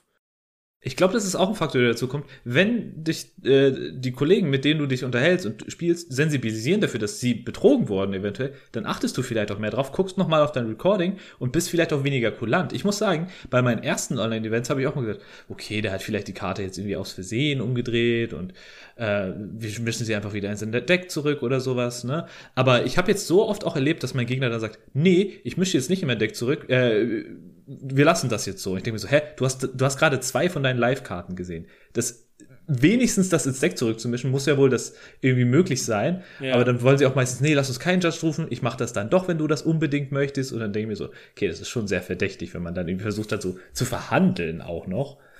Ja. Was ich ganz gerne mache, also es ist ja manchmal ein bisschen schwierig, du du zockst das Game, du hast das Game aufgenommen mhm. und du hast natürlich jetzt keine halbe Stunde Zeit, dir nochmal das Game komplett anzugucken. Ja. Aber was man machen kann, ähm, ist, man man klickt gerne mal einfach mal alle fünf Minuten durch mhm. und ähm, schau dir dann vielleicht einfach mal das Deck an, also das Deck vom Gegner, ob es sich irgendwie in einer gewissen Art und Weise aus dem Bild, also aus dem Bild weg bewegt, näher ran, näher weg, wie auch immer. Und ob, ähm, falls es der Fall ist, ob, ob es zu irgendeiner Handlung führt, weil, also, ob der Typ dann eventuell das Deck genommen hat und näher gerückt hat oder ob irgendwie eine andere magische Kraft da zugange war. Also, ähm, das ist zum Beispiel was, wo, wo ich halt ganz gerne mal gucke, ob sich da irgendwas verändert, auch sein Leben in der Hinsicht. Und, ähm, ja, ansonsten kannst du halt nur mal irgendwie drüber klicken oder dich vielleicht dran erinnern, ah, okay, irgendwie Mitte des Games, bei diesem Game State ist irgendwie das und das passiert, das war irgendwie auffällig und guckst es dir halt einfach nochmal genauer an. Ja. Weil leider kannst du halt dir nicht diese kompletten dreißig Minuten das ganze Video reinziehen. Es ist halt leider nicht möglich. Deswegen musst du halt versuchen, eventuell auch die Momente genau zu beobachten in dem Spiel, wo wo man das vielleicht am besten ausnutzt, wie zum Beispiel, man legt sich das Leben und zieht die ersten fünf Karten. Ich glaube, das ist auch schon so ein Moment, wo jeder eigentlich mit sich selber beschäftigt ist mhm. und vielleicht solltest du genau dir da die Zeit nehmen, einfach mal nichts zu machen und einfach mal gucken, was der Gegner macht, dass er das ordentlich macht und du dann deine Schritte machst, indem du dann ja. dir selber die fünf Karten auslegst und dann deine fünf Leben und so weiter und so fort. Vielleicht auch nochmal ein Ansatz für, für alle, die vielleicht ja. irgendwie da auf Nummer sicher gehen wollen. Ja, gerade für die späteren Runden vielleicht interessant. Was was ich vor allen Dingen jetzt irgendwie an dem Wochenende gemerkt habe, ist, wie unterschiedlich Menschen dann damit umgehen, wenn sie auch erwischt werden und sowas, weil dann, ich hab, man hat ja sowieso vor vor Wochen schon früher, gerade aus Amerika irgendwie öfter mal auf Twitter so ein Video gesehen, wie Leute erwischt werden und sowas, aber ich find's halt echt krass, wie Ähm, wie frech dann manche von denen sind, die offensichtlich geschummelt haben und dann irgendwie beteuern, dass das ein Versehen war oder dass das ja gar nicht so passiert sei und dann zeigt man den Video-Footage und sie bleiben bei ihrer Story, die offensichtlich keinen Sinn ergibt und da, da bin ich dann einfach froh, dass zumindest habe ich jetzt erlebt, wie die T Os dann, also an der Stelle, dann war es bei No Heroes, auch hart durchgegriffen haben und da auch wirklich keine Toleranz gezeigt haben, ähm, sondern klar irgendwie die Leute gefragt haben, gib's jetzt zu, sonst gibt's eine richtig harte Strafe und sowas. Ähm, und ähm, das fand Ey, ich dann wir hatten, super. wir hatten ja schon mal das Thema, es ist ja nicht das erste Mal, dass mhm. wir darüber reden. Und ich muss trotzdem sagen, ja, okay, für das Tournament oder so, dann werden die disqualifiziert. Ja, cool, aber es muss halt auch noch mehr geben. Die müssen ja. die ganze Zeit für das Hobby gesperrt werden, für alle Turniere. Ich finde, es kann nicht sein, dass die dann irgendwann nach drei Monaten wieder am Start sind. Das geht einfach nicht, finde ich zumindestens. Das ist halt der fade Beigeschmack, den ich bei dem Turnier hatte. Ich habe das ja schon mal in unsere Teamgruppe gesendet. Ähm, leider ist es ja so, dass derjenige, der jetzt das No Heroes, den No Heroes Cup gewonnen hat, in der Vergangenheit tatsächlich schon mal beim Schummeln erwischt wurde. Ähm, für mich hat das immer so einen faden Beigeschmack. Mag sein, und ich möchte ihm da auch gar nichts Unrechtes tun, dass er das diesmal nicht getan hat, aber ich finde, dass eigentlich solche Leute, wenn sie einmal mit einer offensichtlichen Sache, und ich rede jetzt nicht hier davon, man hat mal versehentlich eine Handkarte zu viel vielleicht genommen, mhm. sondern ich rede davon, solche Sachen wie, du nimmst dir auf Footage was aus dem Ablagestapel auf die Hand, weil das ist Das ist nicht versehentlich, das ist, das ist Schummeln, das ist absichtliches Betrügen. Da äh, sehe ich das dann halt ein bisschen anders, und da finde ich das auch nicht so cool, dass diese Leute dann nochmal die Bühne bekommen oder nochmal die Chance kriegen, weil äh, selbst ein T O kann meiner Meinung nach sagen, selbst wenn er vom Bandai erlaubt wird, kann er sagen, ey, ich zeige hier null Toleranz gegen solche Leute. Ähm, aber das muss natürlich jeder T O am Ende des Tages selber wissen, und da will ich nicht zu weit äh, eingreifen. Ja, ja, aber es ist, ist wichtig, was du sagst, ne? Es gibt, es gibt Sachen, die kann man vielleicht als Fehler auslegen, ne? Man zieht eine Karte zu viel, man äh, dreht eine Karte um, die man nicht umdrehen sollte, man nimmt vielleicht bei einer Search was Falsches, wenn man sich verguckt oder so. Aber Sachen, die offensichtlich Betrug sind und intentional, da darf es eigentlich kein, kein, keine Toleranz geben. Ja, absolut nicht. Okay, äh, schon wieder ganz schön geraged. Ja, äh, kurze, kurze Sache nebenbei. Ähm, die ähm, Software, mit der ihr quasi diese Aufnahmen aufnehmen könnt, das wäre dann in dem Fall, wie nennt sich das? O B S Studios, oder? Ja, genau, die Open Broadcaster Software. O B S ist dafür super. Das ist ein Tool, was, was viele auch zum Streamen benutzen auf Twitch. Ähm, sehr easy aufzusetzen. Nehmt euch die Zeit, das einfach am Vortag einfach mal euch anzuschauen und zu checken, dass das funktioniert. Macht eine Testaufnahme und dann drückt einfach jede Runde auf Start Record und am Ende der Runde auf Stop Record, und viele Probleme können sich damit schon von alleine erledigen. Ja. Genau, ich habe vielleicht dann noch die, die etwas teurere Variante für alle faulen Säcke unter euch. Ähm, und zwar gibt es das Plugin Screencastify. Ähm, was ihr über Chrome benutzen könnt, ähm, kostet ein bisschen was. Also ich glaube im Monat fünf oder zehn Euro oder so. Also ihr könnt es einfach nur für einen Monat irgendwie abonnieren. Ähm, aber ihr habt super wenig Stress. Ihr könnt einfach äh, auf das, auf den Button drücken. Ihr müsst nichts konfigurieren oder so. Das wird in Google Drive gespeichert. Ähm, vielleicht nochmal eine, eine schicke Alternative für all die Leute, die vielleicht nicht die P C-Ressourcen haben für O B S. Mhm. Und ähm, vielleicht auch nicht die Möglichkeiten haben, ähm, etwas zu installieren. Mhm. Ach, ich cool, sag nur Firmenrechner. Aber cool, dass es direkt mit hochgeladen wird auch. Ah, okay. Mhm. Ja. Ja. Nee, und sonst, äh, das, was Toni gesagt hat mit der Vorbereitung, ist halt, das ist halt echt das A und O. Schaut, dass ihr irgendwie äh, Getränke habt, dass ihr vielleicht was zu essen auch vorbereitet habt und so, weil es, die, diese Events gehen halt acht, neun Stunden teilweise, wenn es keine größeren Probleme gibt. Wir saßen hier auch teilweise schon, ich hatte ein Event da, es ging von zehn Uhr morgens bis zehn Uhr abends, also zwölf Stunden, und da war auch nicht viel mehr drin als mal ähm, tatsächlich eine unangekündigte Pause von, ich glaube, dreißig Minuten oder vierzig Minuten, weil es Probleme gab und niemand wusste, wie lange sie dauern. Ähm, und das ist halt eben das Hauptproblem. Du weißt halt nie, wie lange du eine Pause hast. Effektiv kannst du keine Pause einplanen, und das ist halt echt anstrengend, vor allen Dingen auch mental.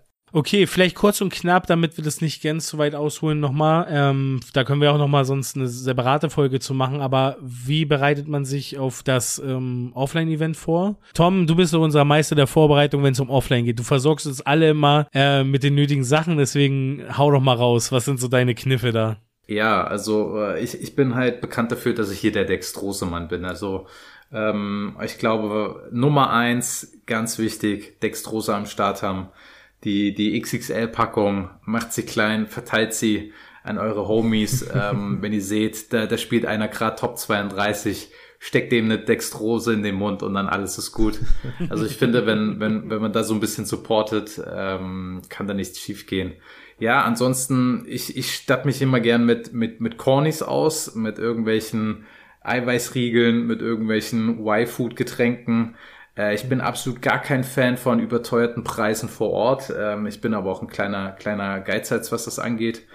Ähm, ich habe auch mein, mein Wasser schon am Start. Ich bezahle auch kein, keine drei, vier Euro für ein Wasser vor Ort. Ähm, Papplieder. Der Mister Sparer, Mister Papplieder am Start. Und ja, was, was kann ich noch dazu sagen? Ähm, Vorbereitung geht, oh Gott, jetzt wird's ein bisschen äh, krass, geht vorher ordentlich auf Toilette, ähm, weil wenn ihr vor Ort aufs Klo geht, ist es absolute Katastrophe. Die Leute, die werden nervös. Da ist wilder Westen. Der, der, der, der, Stress, der Stress sitzt. Ähm, die Leute dann immer kurz vorm Pairing dann, oh, ich glaube, ich muss doch mal aufs Klo. So. Jetzt, jetzt wird's asozial. Und dann, und dann weißt du schon so, oh, okay, das wird nicht geil. Oh. Ähm, genau, was man auch sagen kann, wenn ihr, wenn ihr auf ein Online, äh, Offline-Event geht, halbe Stunde, eine Stunde vor Turnier, besucht nicht die Toiletten dort. Wirklich nicht. Absolut nicht empfehlenswert. Ja, ansonsten äh, gute Laune. Ähm, habt Leute um euch herum, die die die cool sind, äh, die euch zum Lächeln bringen, ähm, äh, die ihr dann irgendwann auch in Runde drei oder vier faced, weil das Pairing-System so beschissen ist. Und ja, habt dann einfach nur Spaß. Ich habe bestimmt irgendwas vergessen. Das sind einfach nur meine wichtigen Punkte. Äh, wenn ihr noch was habt, haut's raus. Ich würde vielleicht kurz, also was was ich immer richtig cool finde, und das habe ich so ein bisschen für mich entdeckt, macht den Ash Ketchum, ähm, sucht euch einen Rucksack aus, den packt ihr voll mit den wichtigen Sachen, die ihr benötigt, packt eure Deckboxen rein, Ersatz-Sleeves, ähm, das ist immer empfehlenswert, weil selbst wenn ihr vor dem Turnier das irgendwie nochmal umgesleeved habt und in der Hotelbar gespielt habt und dann Knick drin ist, habt einfach ein paar Ersatz-Sleeves drinne, so wie äh, Tom eben schon gesagt hat, sorgt dafür, dass ihr die nötigen Proteine dabei habt äh, oder auch Kohlenhydrate, wenn ihr sie braucht. Ähm, ich bin ein Freund von Energy-Getränken, das muss aber auch nicht jeder haben, ne? Ähm, ich habe immer ein, zwei gerne mit dabei, dass ich dann sozusagen als Schlafmütze dann vorher mir schon mal einmal den Push holen kann, damit ich nicht die erste Runde schon ver- äh, versemmel. Und ähm, ja, ich habe auf jeden Fall immer noch so eine große Wasserflasche dabei, weil ähm, tatsächlich neigen diese Events halt ja in der Regel dazu, nicht so ultimativ belüftet zu sein, oder aufgrund der Vielzahl der Besucher von tausend Leuten ist das auch nicht immer gegeben, dass da, sag ich mal, die Zirkulation so gut ist. Deswegen werdet ihr auch ähm, viel trinken müssen, um irgendwie ähm, tuned zu bleiben ähm, und abliefern zu können. Deswegen Rucksack mit, schön Trinkflasche, nehmt eure Play mit, nehmt eure Sachen mit, bereitet eure Sachen vor. Ähm, Und was ganz wichtig ist, äh, das hat Tom schon ganz gut erklärt, ähm, nehmt euch die Zeit, rechtzeitig aufzustehen, zu frühstücken und äh, im Hotel alles zu erledigen, was ihr erledigen müsst, damit ihr, wenn ihr dorthin kommt, einfach eure, äh, sag ich mal, auch die Ruhe habt. Es bringt halt auch nichts, wenn ihr völlig gestresst dort am Platz äh, ankommt und eigentlich irgendwie f- voll äh, am Schwitzen seid und alles Mögliche, weil der Stress spielt halt dann auch eine große Rolle dort, ne, vor Ort. Deswegen, ähm, ja, schaut, dass ihr dann alles äh, in den Griff bekommt, dass ihr vielleicht vorher vor Ort lieber einen Kaffee trinkt oder irgendwie, keine Ahnung, ne, was frühstückt. In der Regel gibt's dann ja auch die Möglichkeiten, dort irgendwie was zu holen oder nicht zu holen.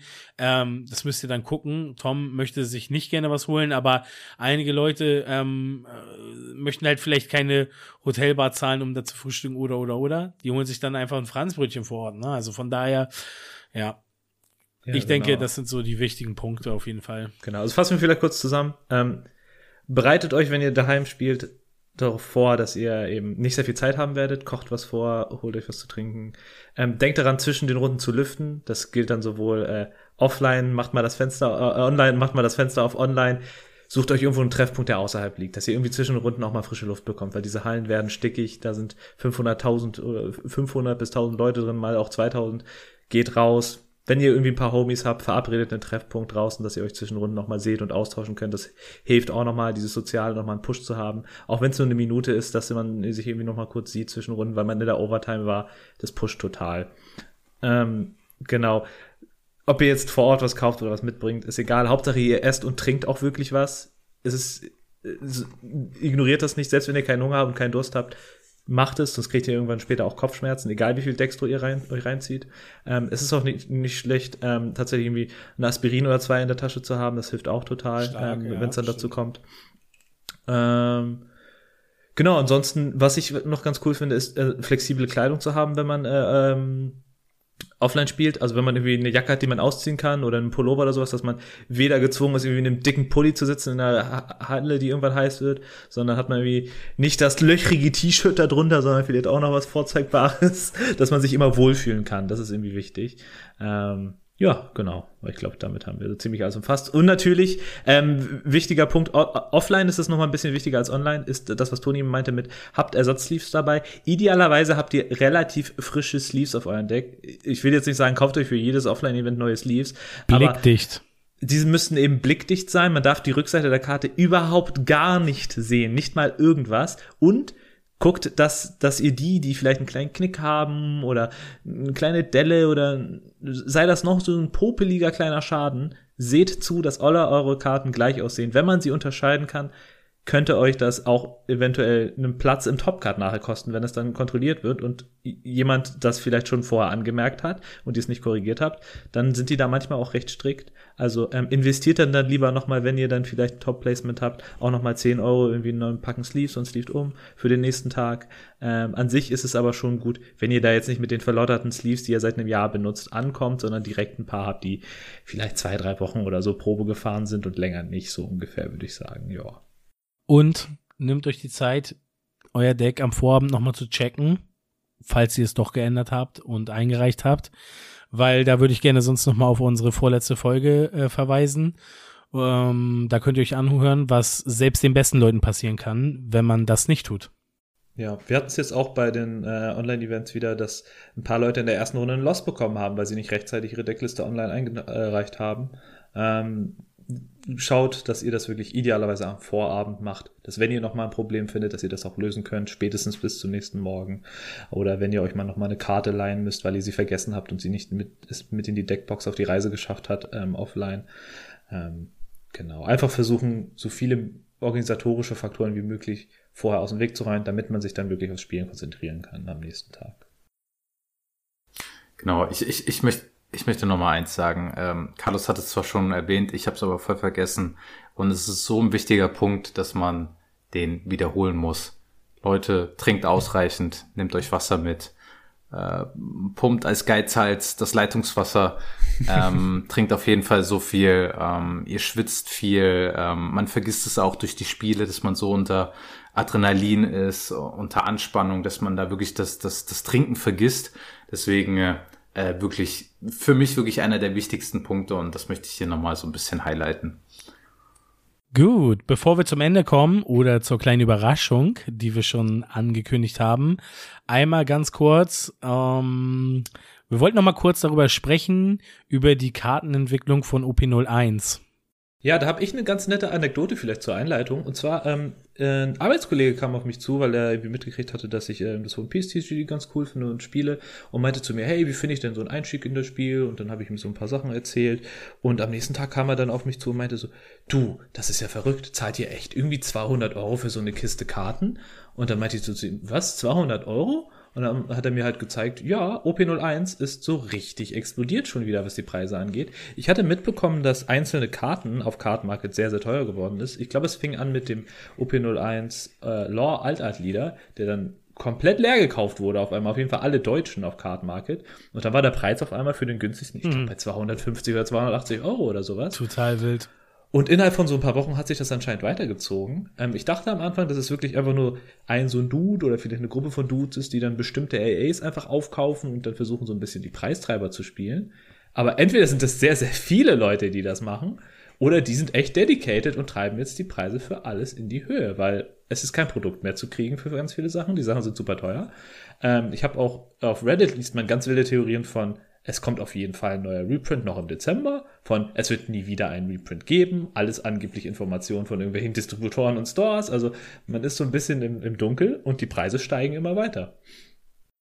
Ja, Jungs, Jungs, bevor wir jetzt in dieses Thema komplett reinsteigen, ähm, müssen wir eigentlich noch das Formelle klären, weil es mhm. geht hier gerade um, um heikle Preise, um unsere Meinung und ähm, ja, wir wollen uns absichern. In diesem Sinne, hier der Claimer. Alle Texte sowie die Hinweise und Informationen stellen keine Anlageberatung oder Empfehlung dar. Sie wurden nach bestem Wissen und Gewissen aus öffentlichen zugänglichen Quellen übernommen. Für genaue Informationen konsultiert bitte einen Guter Anlageberater. Sehr gut, sehr gut. Ja, es ist, es ist auf jeden Fall schon wild, wie die Preise schon wieder hin und her schwanken. Und irgendwie kommen ja Stonks, Stonks. Ey, ganz ehrlich, bei den Preisen brauchst Stonks, du langsam einen Anlageberater und ein Disclaimer. So teuer wie das wird, das ist ja unbezahlbar. Es Wie, wie witzig ist das bitte? Irgendwie alle zwei Tage schickt irgendjemand eine Karte aus O P null eins, die ich so noch gefühlt so sechsmal im Ordner habe, weil ich dachte, die ist nichts mehr wert. Die ist auf einmal neunzig Euro wert und ich denke mir so, okay, ich überlege echt, ob ich sie abstoßen soll. Mhm. Ja. Schau dir die Kurven auf Card Market an, das ist das unglaublich. Ist das ist wirklich wie der wildeste wild. Aktienkurs ja. von irgendeinem Silicon Valley Startup. Das ist irre. Ja, die Frage ist halt, also so so am Ende des Tages muss man echt überlegen, ob man dann die Karten tatsächlich nicht verkauft, ne? Und ähm, ja, ich bin ich bin da echt hin und her gerissen, sage ich euch so, wie es ist.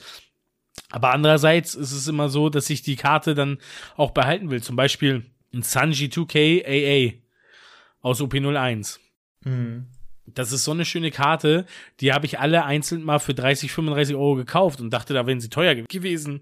Ja, ich, ich, ich muss sagen, ich bin ganz, also ich, ich bin einer, ähm, ich habe gerne von jeder A A eine Karte, damit ich sie einfach in der Mappe habe und habe sonst einfach ein Playset. Äh, ich bin ganz froh, dass, ich habe sehr lange damit ge- gezögert, zwei Karten aus O P null eins zu kaufen, und zwar waren das der Law A A Leader und der Law Blocker A A, weil ich sie einfach unverschämt teuer fand für das, was sie sind. Mhm. Ähm, Und auch, die, die sind ja einfach nie gedroppte Preis, weil die halt in jeder Meta relevant sind und einfach Lore für, weiß ich nicht, bis O P siebenundzwanzig anscheinend der beste Leader sein wird. ähm, aber dann habe ich mich irgendwann da, da, dazu durchgerungen. Ich glaube, als O P null drei irgendwie anfing rauszukommen, dann gab es so einen ganz kleinen Preisdip und dann habe ich irgendwie so einen Lore-Leader für irgendwie zehn Euro günstiger gekriegt, als es damals irgendwie so der Standard war. Und ich bin halt froh darüber, weil, also zweihundert, dreihundert Euro zahle ich bestimmt nicht für eine so eine Karte. Das wäre mir zu teuer. Ja. Ja, aber glaubt ihr, dass die Preise noch bleiben werden? Weil, also ich, diese Situation, wie wir sie jetzt erleben, die hatten wir ja schon mal. Die hatten wir zu O P null eins Zeiten, als das Set gerade frisch rausgekommen ist, alle sich drauf gestürzt haben und es kein Produkt mehr gab. Danach gab es den Reprint, es hat sich alles wieder verbessert. Aber da gab es einen kleinen Unterschied, weil es waren einzelne Karten, die, glaube ich, so explodiert sind. Während jetzt halt sehr viele Karten, die vorher nicht so eine Bedeutung hatten, äh, am explodieren sind. Und das ist schon ein Unterschied. Also man kann jetzt schon sagen, dass das gesamte Set irgendwie, vollkommen richtig, also ja. Du könntest jetzt ohne Bedenken halt dir eine Box für einen guten Preis kaufen und wärst in der Regel immer mit Plus rausgehen. Ja. Genau, genau. Also wie du schon sagst, also A As, die vielleicht damals unbedeutend waren, mhm. äh, sind jetzt auf jeden Fall hammerteuer. Also Äh, der Mihawk zum Beispiel, natürlich mhm. vielleicht auch wegen Meta-Relevanz und so, ähm, der war damals nicht so teuer und jetzt pff, äh, to the moon und so. ähm, Stonks, Stonks, Stonks. ähm, das geht halt schon richtig krass ab. Die Frage ist halt jetzt, wird es ein Reprint geben oder nicht? So, ähm, natürlich wird es vielleicht den einen oder anderen Sammler geben, der vielleicht wirklich darauf so ein bisschen Wert legt, im Sinne von, ah, ich kaufe mir mal hier die A A und mhm. erhoffe mir, dass sie in ein paar Jahren vielleicht noch an Wert steigt oder so. Ähm, ich weiß nicht, wie ihr das seht. Ihr, ihr seid ja schon eher so diejenigen, die gerne sammeln fürs Feeling. Keine ihr seid ja nicht so profitorientiert oder so. Ähm, aber, aber ihr wollt ja bestimmt trotzdem, dass wenn ihr eine Karte Klar. kauft, dass ihr nicht gleich irgendwie an Wert verliert, oder? Klar, das tut einfach weh, weil dann hast du gefühlt Geld verschenkt. Das ist dann einfach so ein bisschen rational, will man ja trotzdem sein, auch wenn man die Karten hübsch findet. Ne? Ähm, an sich, ich glaube, wie gesagt, ich, ich bin immer noch relativ davon überzeugt, dass das jetzt ein Aufkauf eigentlich ist des Sets mehr und nicht wirklich äh, eine Knappheit und eine Rarität, sondern das ist, das ist künstlich, was hier gerade passiert. Ich weiß halt nur nicht, das Problem ist, so eine künstliche Verknappung ist im Endeffekt genau das gleiche wie eine normale Verknappung, wenn es keine Gegenbewegung gibt. Das heißt, entweder müssen jetzt die Leute anfangen, die das jetzt aufgekauft haben und leer gekauft haben, auch wieder in den Markt zu werfen und dann wieder die Preise ein bisschen zu beruhigen. Oder es muss halt einen Print geben und den halte ich für gar nicht mehr so wahrscheinlich jetzt für noch einen Print für nächstes Jahr. Ich bin da gar nicht so sicher, Carlos. Ich sag dir so, wie es ist. Also zum Beispiel solche Zorros, ne? Zorro Rush. Die mhm. waren ja zu unserer Zeit zu O P null eins schon rar, weil jeder sie haben wollte für die Decks. Also jeder Spieler brauchte sie und jeder Sammler brauchte sie, so nach dem mhm. Motto. Und ähm, jetzt befinden wir uns ja an den Stand seit O P null drei, O P null vier, dass die Community ja krass gewachsen ist. Also wie viele Leute waren wir in unserem Local vorher und mhm. wie viele sind wir jetzt? Das hat sich ja äh, verfünffacht fast. Also vielleicht nicht ganz so extrem, aber das ist ja, es gibt ja viel mehr Spieler und die breite Menge, die jetzt dazugekommen ist und die Karten braucht aus O P null eins, ist ja noch viel größer, weil du in vielen Decks einfach die O P null eins-Karten immer noch benötigst. Du brauchst immer noch für die Zorro-Spieler teilweise die Rush-Karten. Du brauchst für die Lore-Spieler, und Lore ist in jedem Event irgendwie am Toppen. Das heißt, jeder, der irgendwie anfängt, hat irgendwie Bock, dann irgendwann Lore zu spielen. Die kaufen sich den Lore-Leader eventuell, so, und immer weniger sind im Markt. Also, ja, das ist schon... Das ergibt für mich aber nicht so richtig viel Sinn, weil genau wie du eben ja auch gesagt hast, die, die, die Preisexplosion hängt nicht an der Meta-Relevanz der Karten.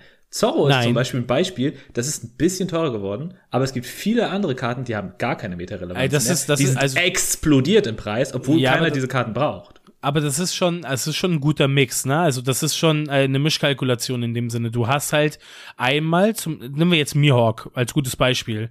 Der Mihawk ist äh, für die Sammler grundsätzlich erstmal cool gewesen, deswegen war er zu seiner Zeit schon irgendwie fünfunddreißig Euro wert, weil es einfach eine sick aussehende Karte war. So, jetzt, wo es davon gar nicht mehr so viele gibt und in Verbindung, dass die Spieler ihn für Croc-Deck noch brauchen mhm. und er einfach Meta-Relevanz hat, hast du halt nicht nur die Sammler, sondern auch die ähm, ähm, Zocker, die den haben möchten. Und du weißt selber, es gibt immer verrückte Dudes, Hashtag äh, Grüße gehen raus an Fabi, die eigentlich Bling-Blick-Dings spielen wollen. Die wollen halt nicht, äh, ähm, ähm, sag ich mal, normale Karten spielen. So, und das ist halt das Ding, ne? So, ähm, wenn die Leute jetzt sagen, ey, pass auf, ich sehe auch in manchen Gruppen ohne Ende Leute, die, wenn sie kein Katakuri mehr spielen, auf einmal alle A A-Karten abstoßen, sofort, weil sie die Kohle halt brauchen für das neue Deck, so nach dem Motto. Und also ich, also meines Erachtens ist es schon eine Mischung aus beiden, und ich glaube, natürlich spielt da auch ein Stück weit mit rein, dass, wenn die Knappheit erstmal vorhanden ist und die Not der Leute sie haben wollen und Angst haben, dass sie die nicht mehr bekommen, dass das auch ein ganz großer Faktor ist. Dann hörst du Gerüchte, O P null eins, weil, seien wir ehrlich, die Karten sind erst richtig explodiert, nachdem das Gerücht im Umlauf war, dass es keinen Reprint geben wird. Und seitdem ist es massiv hochgegangen. Ja, also ich glaube auch, dass es so ein Schneeballeffekt ist, dass wenn, wenn, wenn sich genug Leute finden, die anfangen, den Markt aufzukaufen, der jetzt ehrlicherweise nicht riesengroß ist. Es gibt jetzt, wenn man es auf Europa beschränkt und auf englische Karten, es gibt nicht so unendlich viele A As von irgendeiner Karte, sondern es werden irgendwie so ein paar hundert vielleicht sein, maximal. Und ähm, bei manchen dieser Karten ist es dann gar nicht so ein unendlich großer Invest, dann alle davon aufzukaufen. Ähm, von daher kann ich mir schon vorstellen, dass es dann irgendwie einige Leute zusammen schon schaffen könnten, wenn dann so ein Schneeballeffekt noch mit ein. Also zum Beispiel hier, ich schaue mir gerade an, so ein Shanks A A, den gibt es momentan gerade mal siebenundsechzig Mal, und da sind die japanischen und chinesischen schon mit drin. Das heißt irgendwie nochmal, es sind vielleicht vierzig A A-Shanks englische, die es irgendwie hier auf Card Market aktuell gibt. Ist relativ simpel, die dann alle aufzukaufen eigentlich. Natürlich ist es ein Invest, aber ich glaube, das geht. Ich finde, der, der, der Shanks ist ein gutes, ist ein gutes Beispiel, weil der Shanks, mhm. wir nehmen mal jetzt mal keine A A, sondern einfach nur die Secret Rare. Ähm, eine Karte, die überhaupt nicht in den Metadecks vorhanden ist, und trotzdem ist sie krass im Preis gestiegen. Also natürlich, ich glaube, ja. wo war der bei neun bis zehn Euro und ist jetzt irgendwie bei zwanzig, fünfundzwanzig oder so, glaube ich, ja, ungefähr. So. Also äh, ohne Gewehr. Aber du siehst halt, diese Karte wird halt nicht gespielt, und und dadurch, dass die Knappheit am Start ist, steigt sie einfach. Also es ist, wie Toni sagte, ein Mix ja. aus beiden. Das würde ich auch so vollkommen unterschreiben. Ja, das Knappheit ist schon, das und Meta-Relevanz.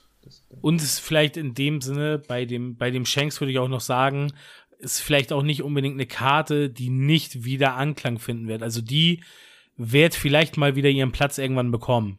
Ja, also was ein bisschen spannend ist, ist, dass ähm, ein paar, also bei den Nicht-A As merkt man es nicht so doll, weil es dann eine Gegenbewegung gibt. Die Preise der Normalkarten steigen, viele Leute haben sie auf der Tasche, und wie du eben meintest, Toni, dann überlegt man, die zu verkaufen, und wenn es keine A A ist, dann werden das sehr viele tun. Die nutzen mhm. dann, dass der Preis gestiegen ist, fluten den Markt, und dadurch steigt der Preis nicht so unendlich hart. Bei Karten, die super knapp sind, wie so eine Sanji A A oder irgendwie eine Secret A A und sowas, und die Leader, da wird der Effekt ein bisschen länger halten, und Leute werden sich zweimal überlegen, ob die verkaufen oder warten, sogar noch spekulieren, ja, das dass es schwieriger wird ja. und so. Also ähm, das ist ein bisschen ja, schwieriger. Tom, um auf deine Frage zurückzukommen, du sagtest ja eben so, ja, wie seht ihr das, weil ihr Sammler seid und auch nicht mhm. unbedingt wegen dem Profit. Ähm, ich muss ganz ehrlich sagen, ich tue mich immer schwer, weil, wie gesagt, selbst wenn ich jetzt einen Sanji verkaufen würde und das Dreifache von dem, was ich investiere, rausbekomme, will ich die Karte eigentlich immer noch halten. Andererseits ist es natürlich so, wenn er dann doch nochmal in Reprint geht und wir dann im Januar darüber reden, dass die Karte nur noch zwanzig Euro wert ist, dann ärgerst du dich natürlich irgendwo auch ein Stück weit, weil ich, ich ärgere mich auch tatsächlich über die, vor zwei Monaten habe ich ein O P null eins Set gekauft, habe das Display aufgemacht und habe halt die Laws und die, die äh, Zorros mehr oder weniger verschenkt, weil sie da zu dem Zeitpunkt irgendwie noch wieder äh, bei drei, vier Euro lagen. So, und ich dachte mir, ja, gebe ich den Jungs aus meinem Team. Jetzt guckst du dir einen normalen Lore an, Blocker, der liegt jetzt auch schon wieder bei zwölf oder fünfzehn Euro, keine Ahnung was. Also klar ärgert man sich da ein Stück weit, aber ich fühle mich irgendwie wohler dabei, dass ich sie habe, und haben beruhigt ja oftmals. Ähm, und wenn ich dann den, äh, den Trade eingehe, dass er irgendwann günstiger wird, dann ist es halt so. Ich glaube, es ist absehbar, dass O P null eins so oder so irgendwann out of print gehen wird. Und das wird das erste Set sein. Und nach wie vor sind die Alternativ-Arts aus dem Set immer noch, glaube ich, die, die mit am meist begehrtesten sind. Also fast schon. Also ich persönlich muss, ich muss, ich, ich halte es ganz kurz für mich. Ich, ich persönlich muss sagen, äh, es ärgert mich jetzt nicht. Ich würde auch nicht drüber nachdenken, zu, die zu verkaufen, weil sie jetzt teurer werden und einen Profit zu schlagen und dann irgendwie wieder zu kaufen, wenn sie günstiger sind. Da habe ich gar keine Lust zu, auf das hin und her. Ähm, was ich persönlich hoffe, ist, dass einfach ähm, dieser Aspekt von neuen Spielern, den ihr angesprochen habt, dass der befriedigt wird. Das bedeutet, dass es Reprints von diesen Karten gibt, die meta-relevant sind und Leute nicht darauf auf diese komischen Skyper-Preise jetzt gehen müssen, sondern sich günstig mit einem anderen Artwork oder sowas diese Karten besorgen können, wie wir es ja im Starterdeck, ich glaube zehn ist es, dieses mit den drei Captains, ähm, da gibt's ja den Zorro und die Nami, die ja super wichtig sind, ähm, einfach drin viermal, und dass Leute über sowas versorgt werden können, indem die Karten einfach neu gedruckt werden in anderer Art. Oder wie diese Collectors-Mappe zum Beispiel und sowas. Ja, ne? Genau, dass es halt die Möglichkeit gibt, an die Karten gut heranzukommen, ohne einen Haufen Geld dafür auszugeben zu müssen. Dass zumindest jeder, der das Spiel spielen möchte, vielleicht nicht mit dem höchsten Blink spielen kann, ohne super viel Geld zu investieren, aber zumindest an die Karten rankommt. Und die ja, Effekte sehe ich auch so, da bin ich voll und ganz bei. Ja, das ist halt auch eine Möglichkeit, wie ein Preis auch wieder droppen kann. Also wir gehen jetzt davon aus, O P null eins wird nie wieder gereprintet. So, wir, wir nehmen jetzt mal einen Lore A A Leader. So. Aktuell gibt es keine Alternative. Es gibt nur den, den Pub-Leader und den A A, oder? Es gibt nichts anderes. So. Ganz safe. Wenn, wenn Bandai irgendwie ein, einen weiteren A A druckt, entweder durch Tournament Packs, wie auch immer, dann wird auch der Preis da wieder droppen. Man stelle sich mal vor, es kommt ein Serial Law Leader. Holy oh. Shit. Gelddruckmaschine erfunden. Ja, also das ist so wirklich die einzige Variante, wie ich mir vorstellen kann, dass O P null eins Karten nochmal sinken, indem es vielleicht in einem anderen Set äh, irgendwie durch Promos oder was auch immer diese Karte nochmal gereprintet wird und dadurch an Wert verliert. Also deswegen würde ich auch sagen, ey Leute, glaubt niemals, dass dieser, dieser Kartenwert Bestand hat, auch wenn es kein Reprint mehr gibt. Durch solche Reprints in dieser Art und Weise kann der Preis mhm. einfach nochmal fallen. Ach so, und nur vielleicht ein Beispiel, um die Absurdität dieses ganzen Mal aufzugreifen. Der Crocodile Leader aus O P null eins, die alte Art. Die Karte war nie wirklich meta-relevant. Das ist der blau-purple Crocodile. Der ist nicht irgendwie ein S-Tier-Deck oder sowas, sondern war mal so ein Spaß-Deck, sehr defensives Deck, was die Games lange stallt. Der lag immer so bei zwischen dreißig und vierzig Euro. Ich glaube, ich habe meinen damals irgendwie fünfunddreißig Euro gekauft. Ratet mal, was der günstigste Deutsche gerade kostet. neunzig. Toni? Ich würde sagen so siebzig. Ich habe den auch für siebzig Euro. hundertfünfundzwanzig Euro. Stark. Das ist absurd, diese Kurve. Das war, das war mal Lore. Das ist, das ist, genau, da war Lore mal und der kostet jetzt halt zweihundertvierzig Euro fünfzig. Krass. Ähm, und das ist halt absurd. Also da kann mir keiner erzählen, dass es, dass, dass der, dass ein großer Faktor die Meta-Relevanz ist, sondern es kann mit ein Faktor sein, weil er wurde natürlich jetzt auch gepusht, er hat ein paar Karten gekriegt, hat Support und bla bla bla. Aber das ist viel ja, zu das, das, ist, das ist schon krass, das ist schon krass. Ja, ja genau. Ich glaube, das, das also ist Also es ist ein wildes Thema auf jeden Fall, denke wir ich hoffen, auch. Wir hoffen, dass sich das alles beruhigt. Wir hoffen, alle bekommen Zugang zu den Karten, die sie Du, ich habe ziemlich viele Karten. Für mich kann das auch gerne weitergehen. Ja, gerade für die neuen Spieler wäre es halt schade. Wie gesagt, ein Arbeitskollege kam auf mich zu. Ich fände es echt doof, wenn Ach, die neuen Spieler nicht. Werden ja doch in der Regel gut versorgt mit Promos auf Turnieren. Von daher finde ich es auch ganz gut, wenn alte Spieler äh, belohnt werden. Ne? Der Salz. Ey. The salt ähm, is real. Carlos, du hast eine Überraschung vorbereitet für uns. Oha, geil. Ich? Ihr habt doch beide noch eure Schuld von eurer Abwesenheit. Ja, und du willst sie jetzt gerade ziehen, haben wir gehört. Ich will sie gerade ziehen, ach, okay. Ja gut, nee, dann machen wir das mal. Ähm, wir haben, genau, wir kommen jetzt zur Überraschung, zum Abschluss dieser Folge für heute. Wir haben ein kleines Giveaway für euch. Ähm, und zwar äh, könnt ihr ein tolles Produkt im Acesozial-Branding äh, gewinnen. Äh, und zwar ein, ein Sleeves-Set für eure Dons, so rum. Also ein Zehnerpacken äh, Acesozial-Sleeves. Ähm, Wenn ihr Bock habt zu gewinnen, dann müsst ihr einfach äh, uns auf Instagram folgen. Und äh, was genau müssen Sie dann noch tun, Toni? Ja, also wir werden ja diese Folge quasi auch einmal releasen auf Instagram. Und ich würde sagen, also wir werden sie dort posten, dass sie öffentlich gegangen ist. Ja, ja. Und ähm, unter dem ähm, Foto oder beziehungsweise unter der Story können Sie ein Herz hinterlassen für uns. Und äh, das ist dann sozusagen quasi die Teilnahmebedingung. Als Kommentar? Ja, genau. Ah, okay, alles klar. Oh, aber die Sleeves sind schon nice, oder? Die Sleeves sind schon nice, ja. Also komischerweise haben wir sie alle im Deck selber und spielen sie, deswegen können wir ja schon eine gewisse Meinung abgeben. Also ihr, ihr werdet Teil von uns sein mit diesen Sleeves. Damit kann, bleibt der Erfolg auch nicht aus, kann ich euch sagen. Ja, da droppt man gerne mal äh, drei drei aus dem Turnier. Die Sleeves waren dafür nicht verantwortlich. Nee, nee, nee, er hat die nee. bestimmt nicht benutzt, das ist das Problem gewesen. Ich, ich, ja. ich glaube, ohne Sleeves wäre es äh, null drei gewesen. Ja, ja. Okay, ähm, dann war das ja mal wieder eine knackige Folge. Knackig, vollgepackt, wie man es auch immer nennen will. Wir freuen uns natürlich, wenn ihr nächste Woche wieder einschaltet, wenn es heißt... Sorry for den Rant.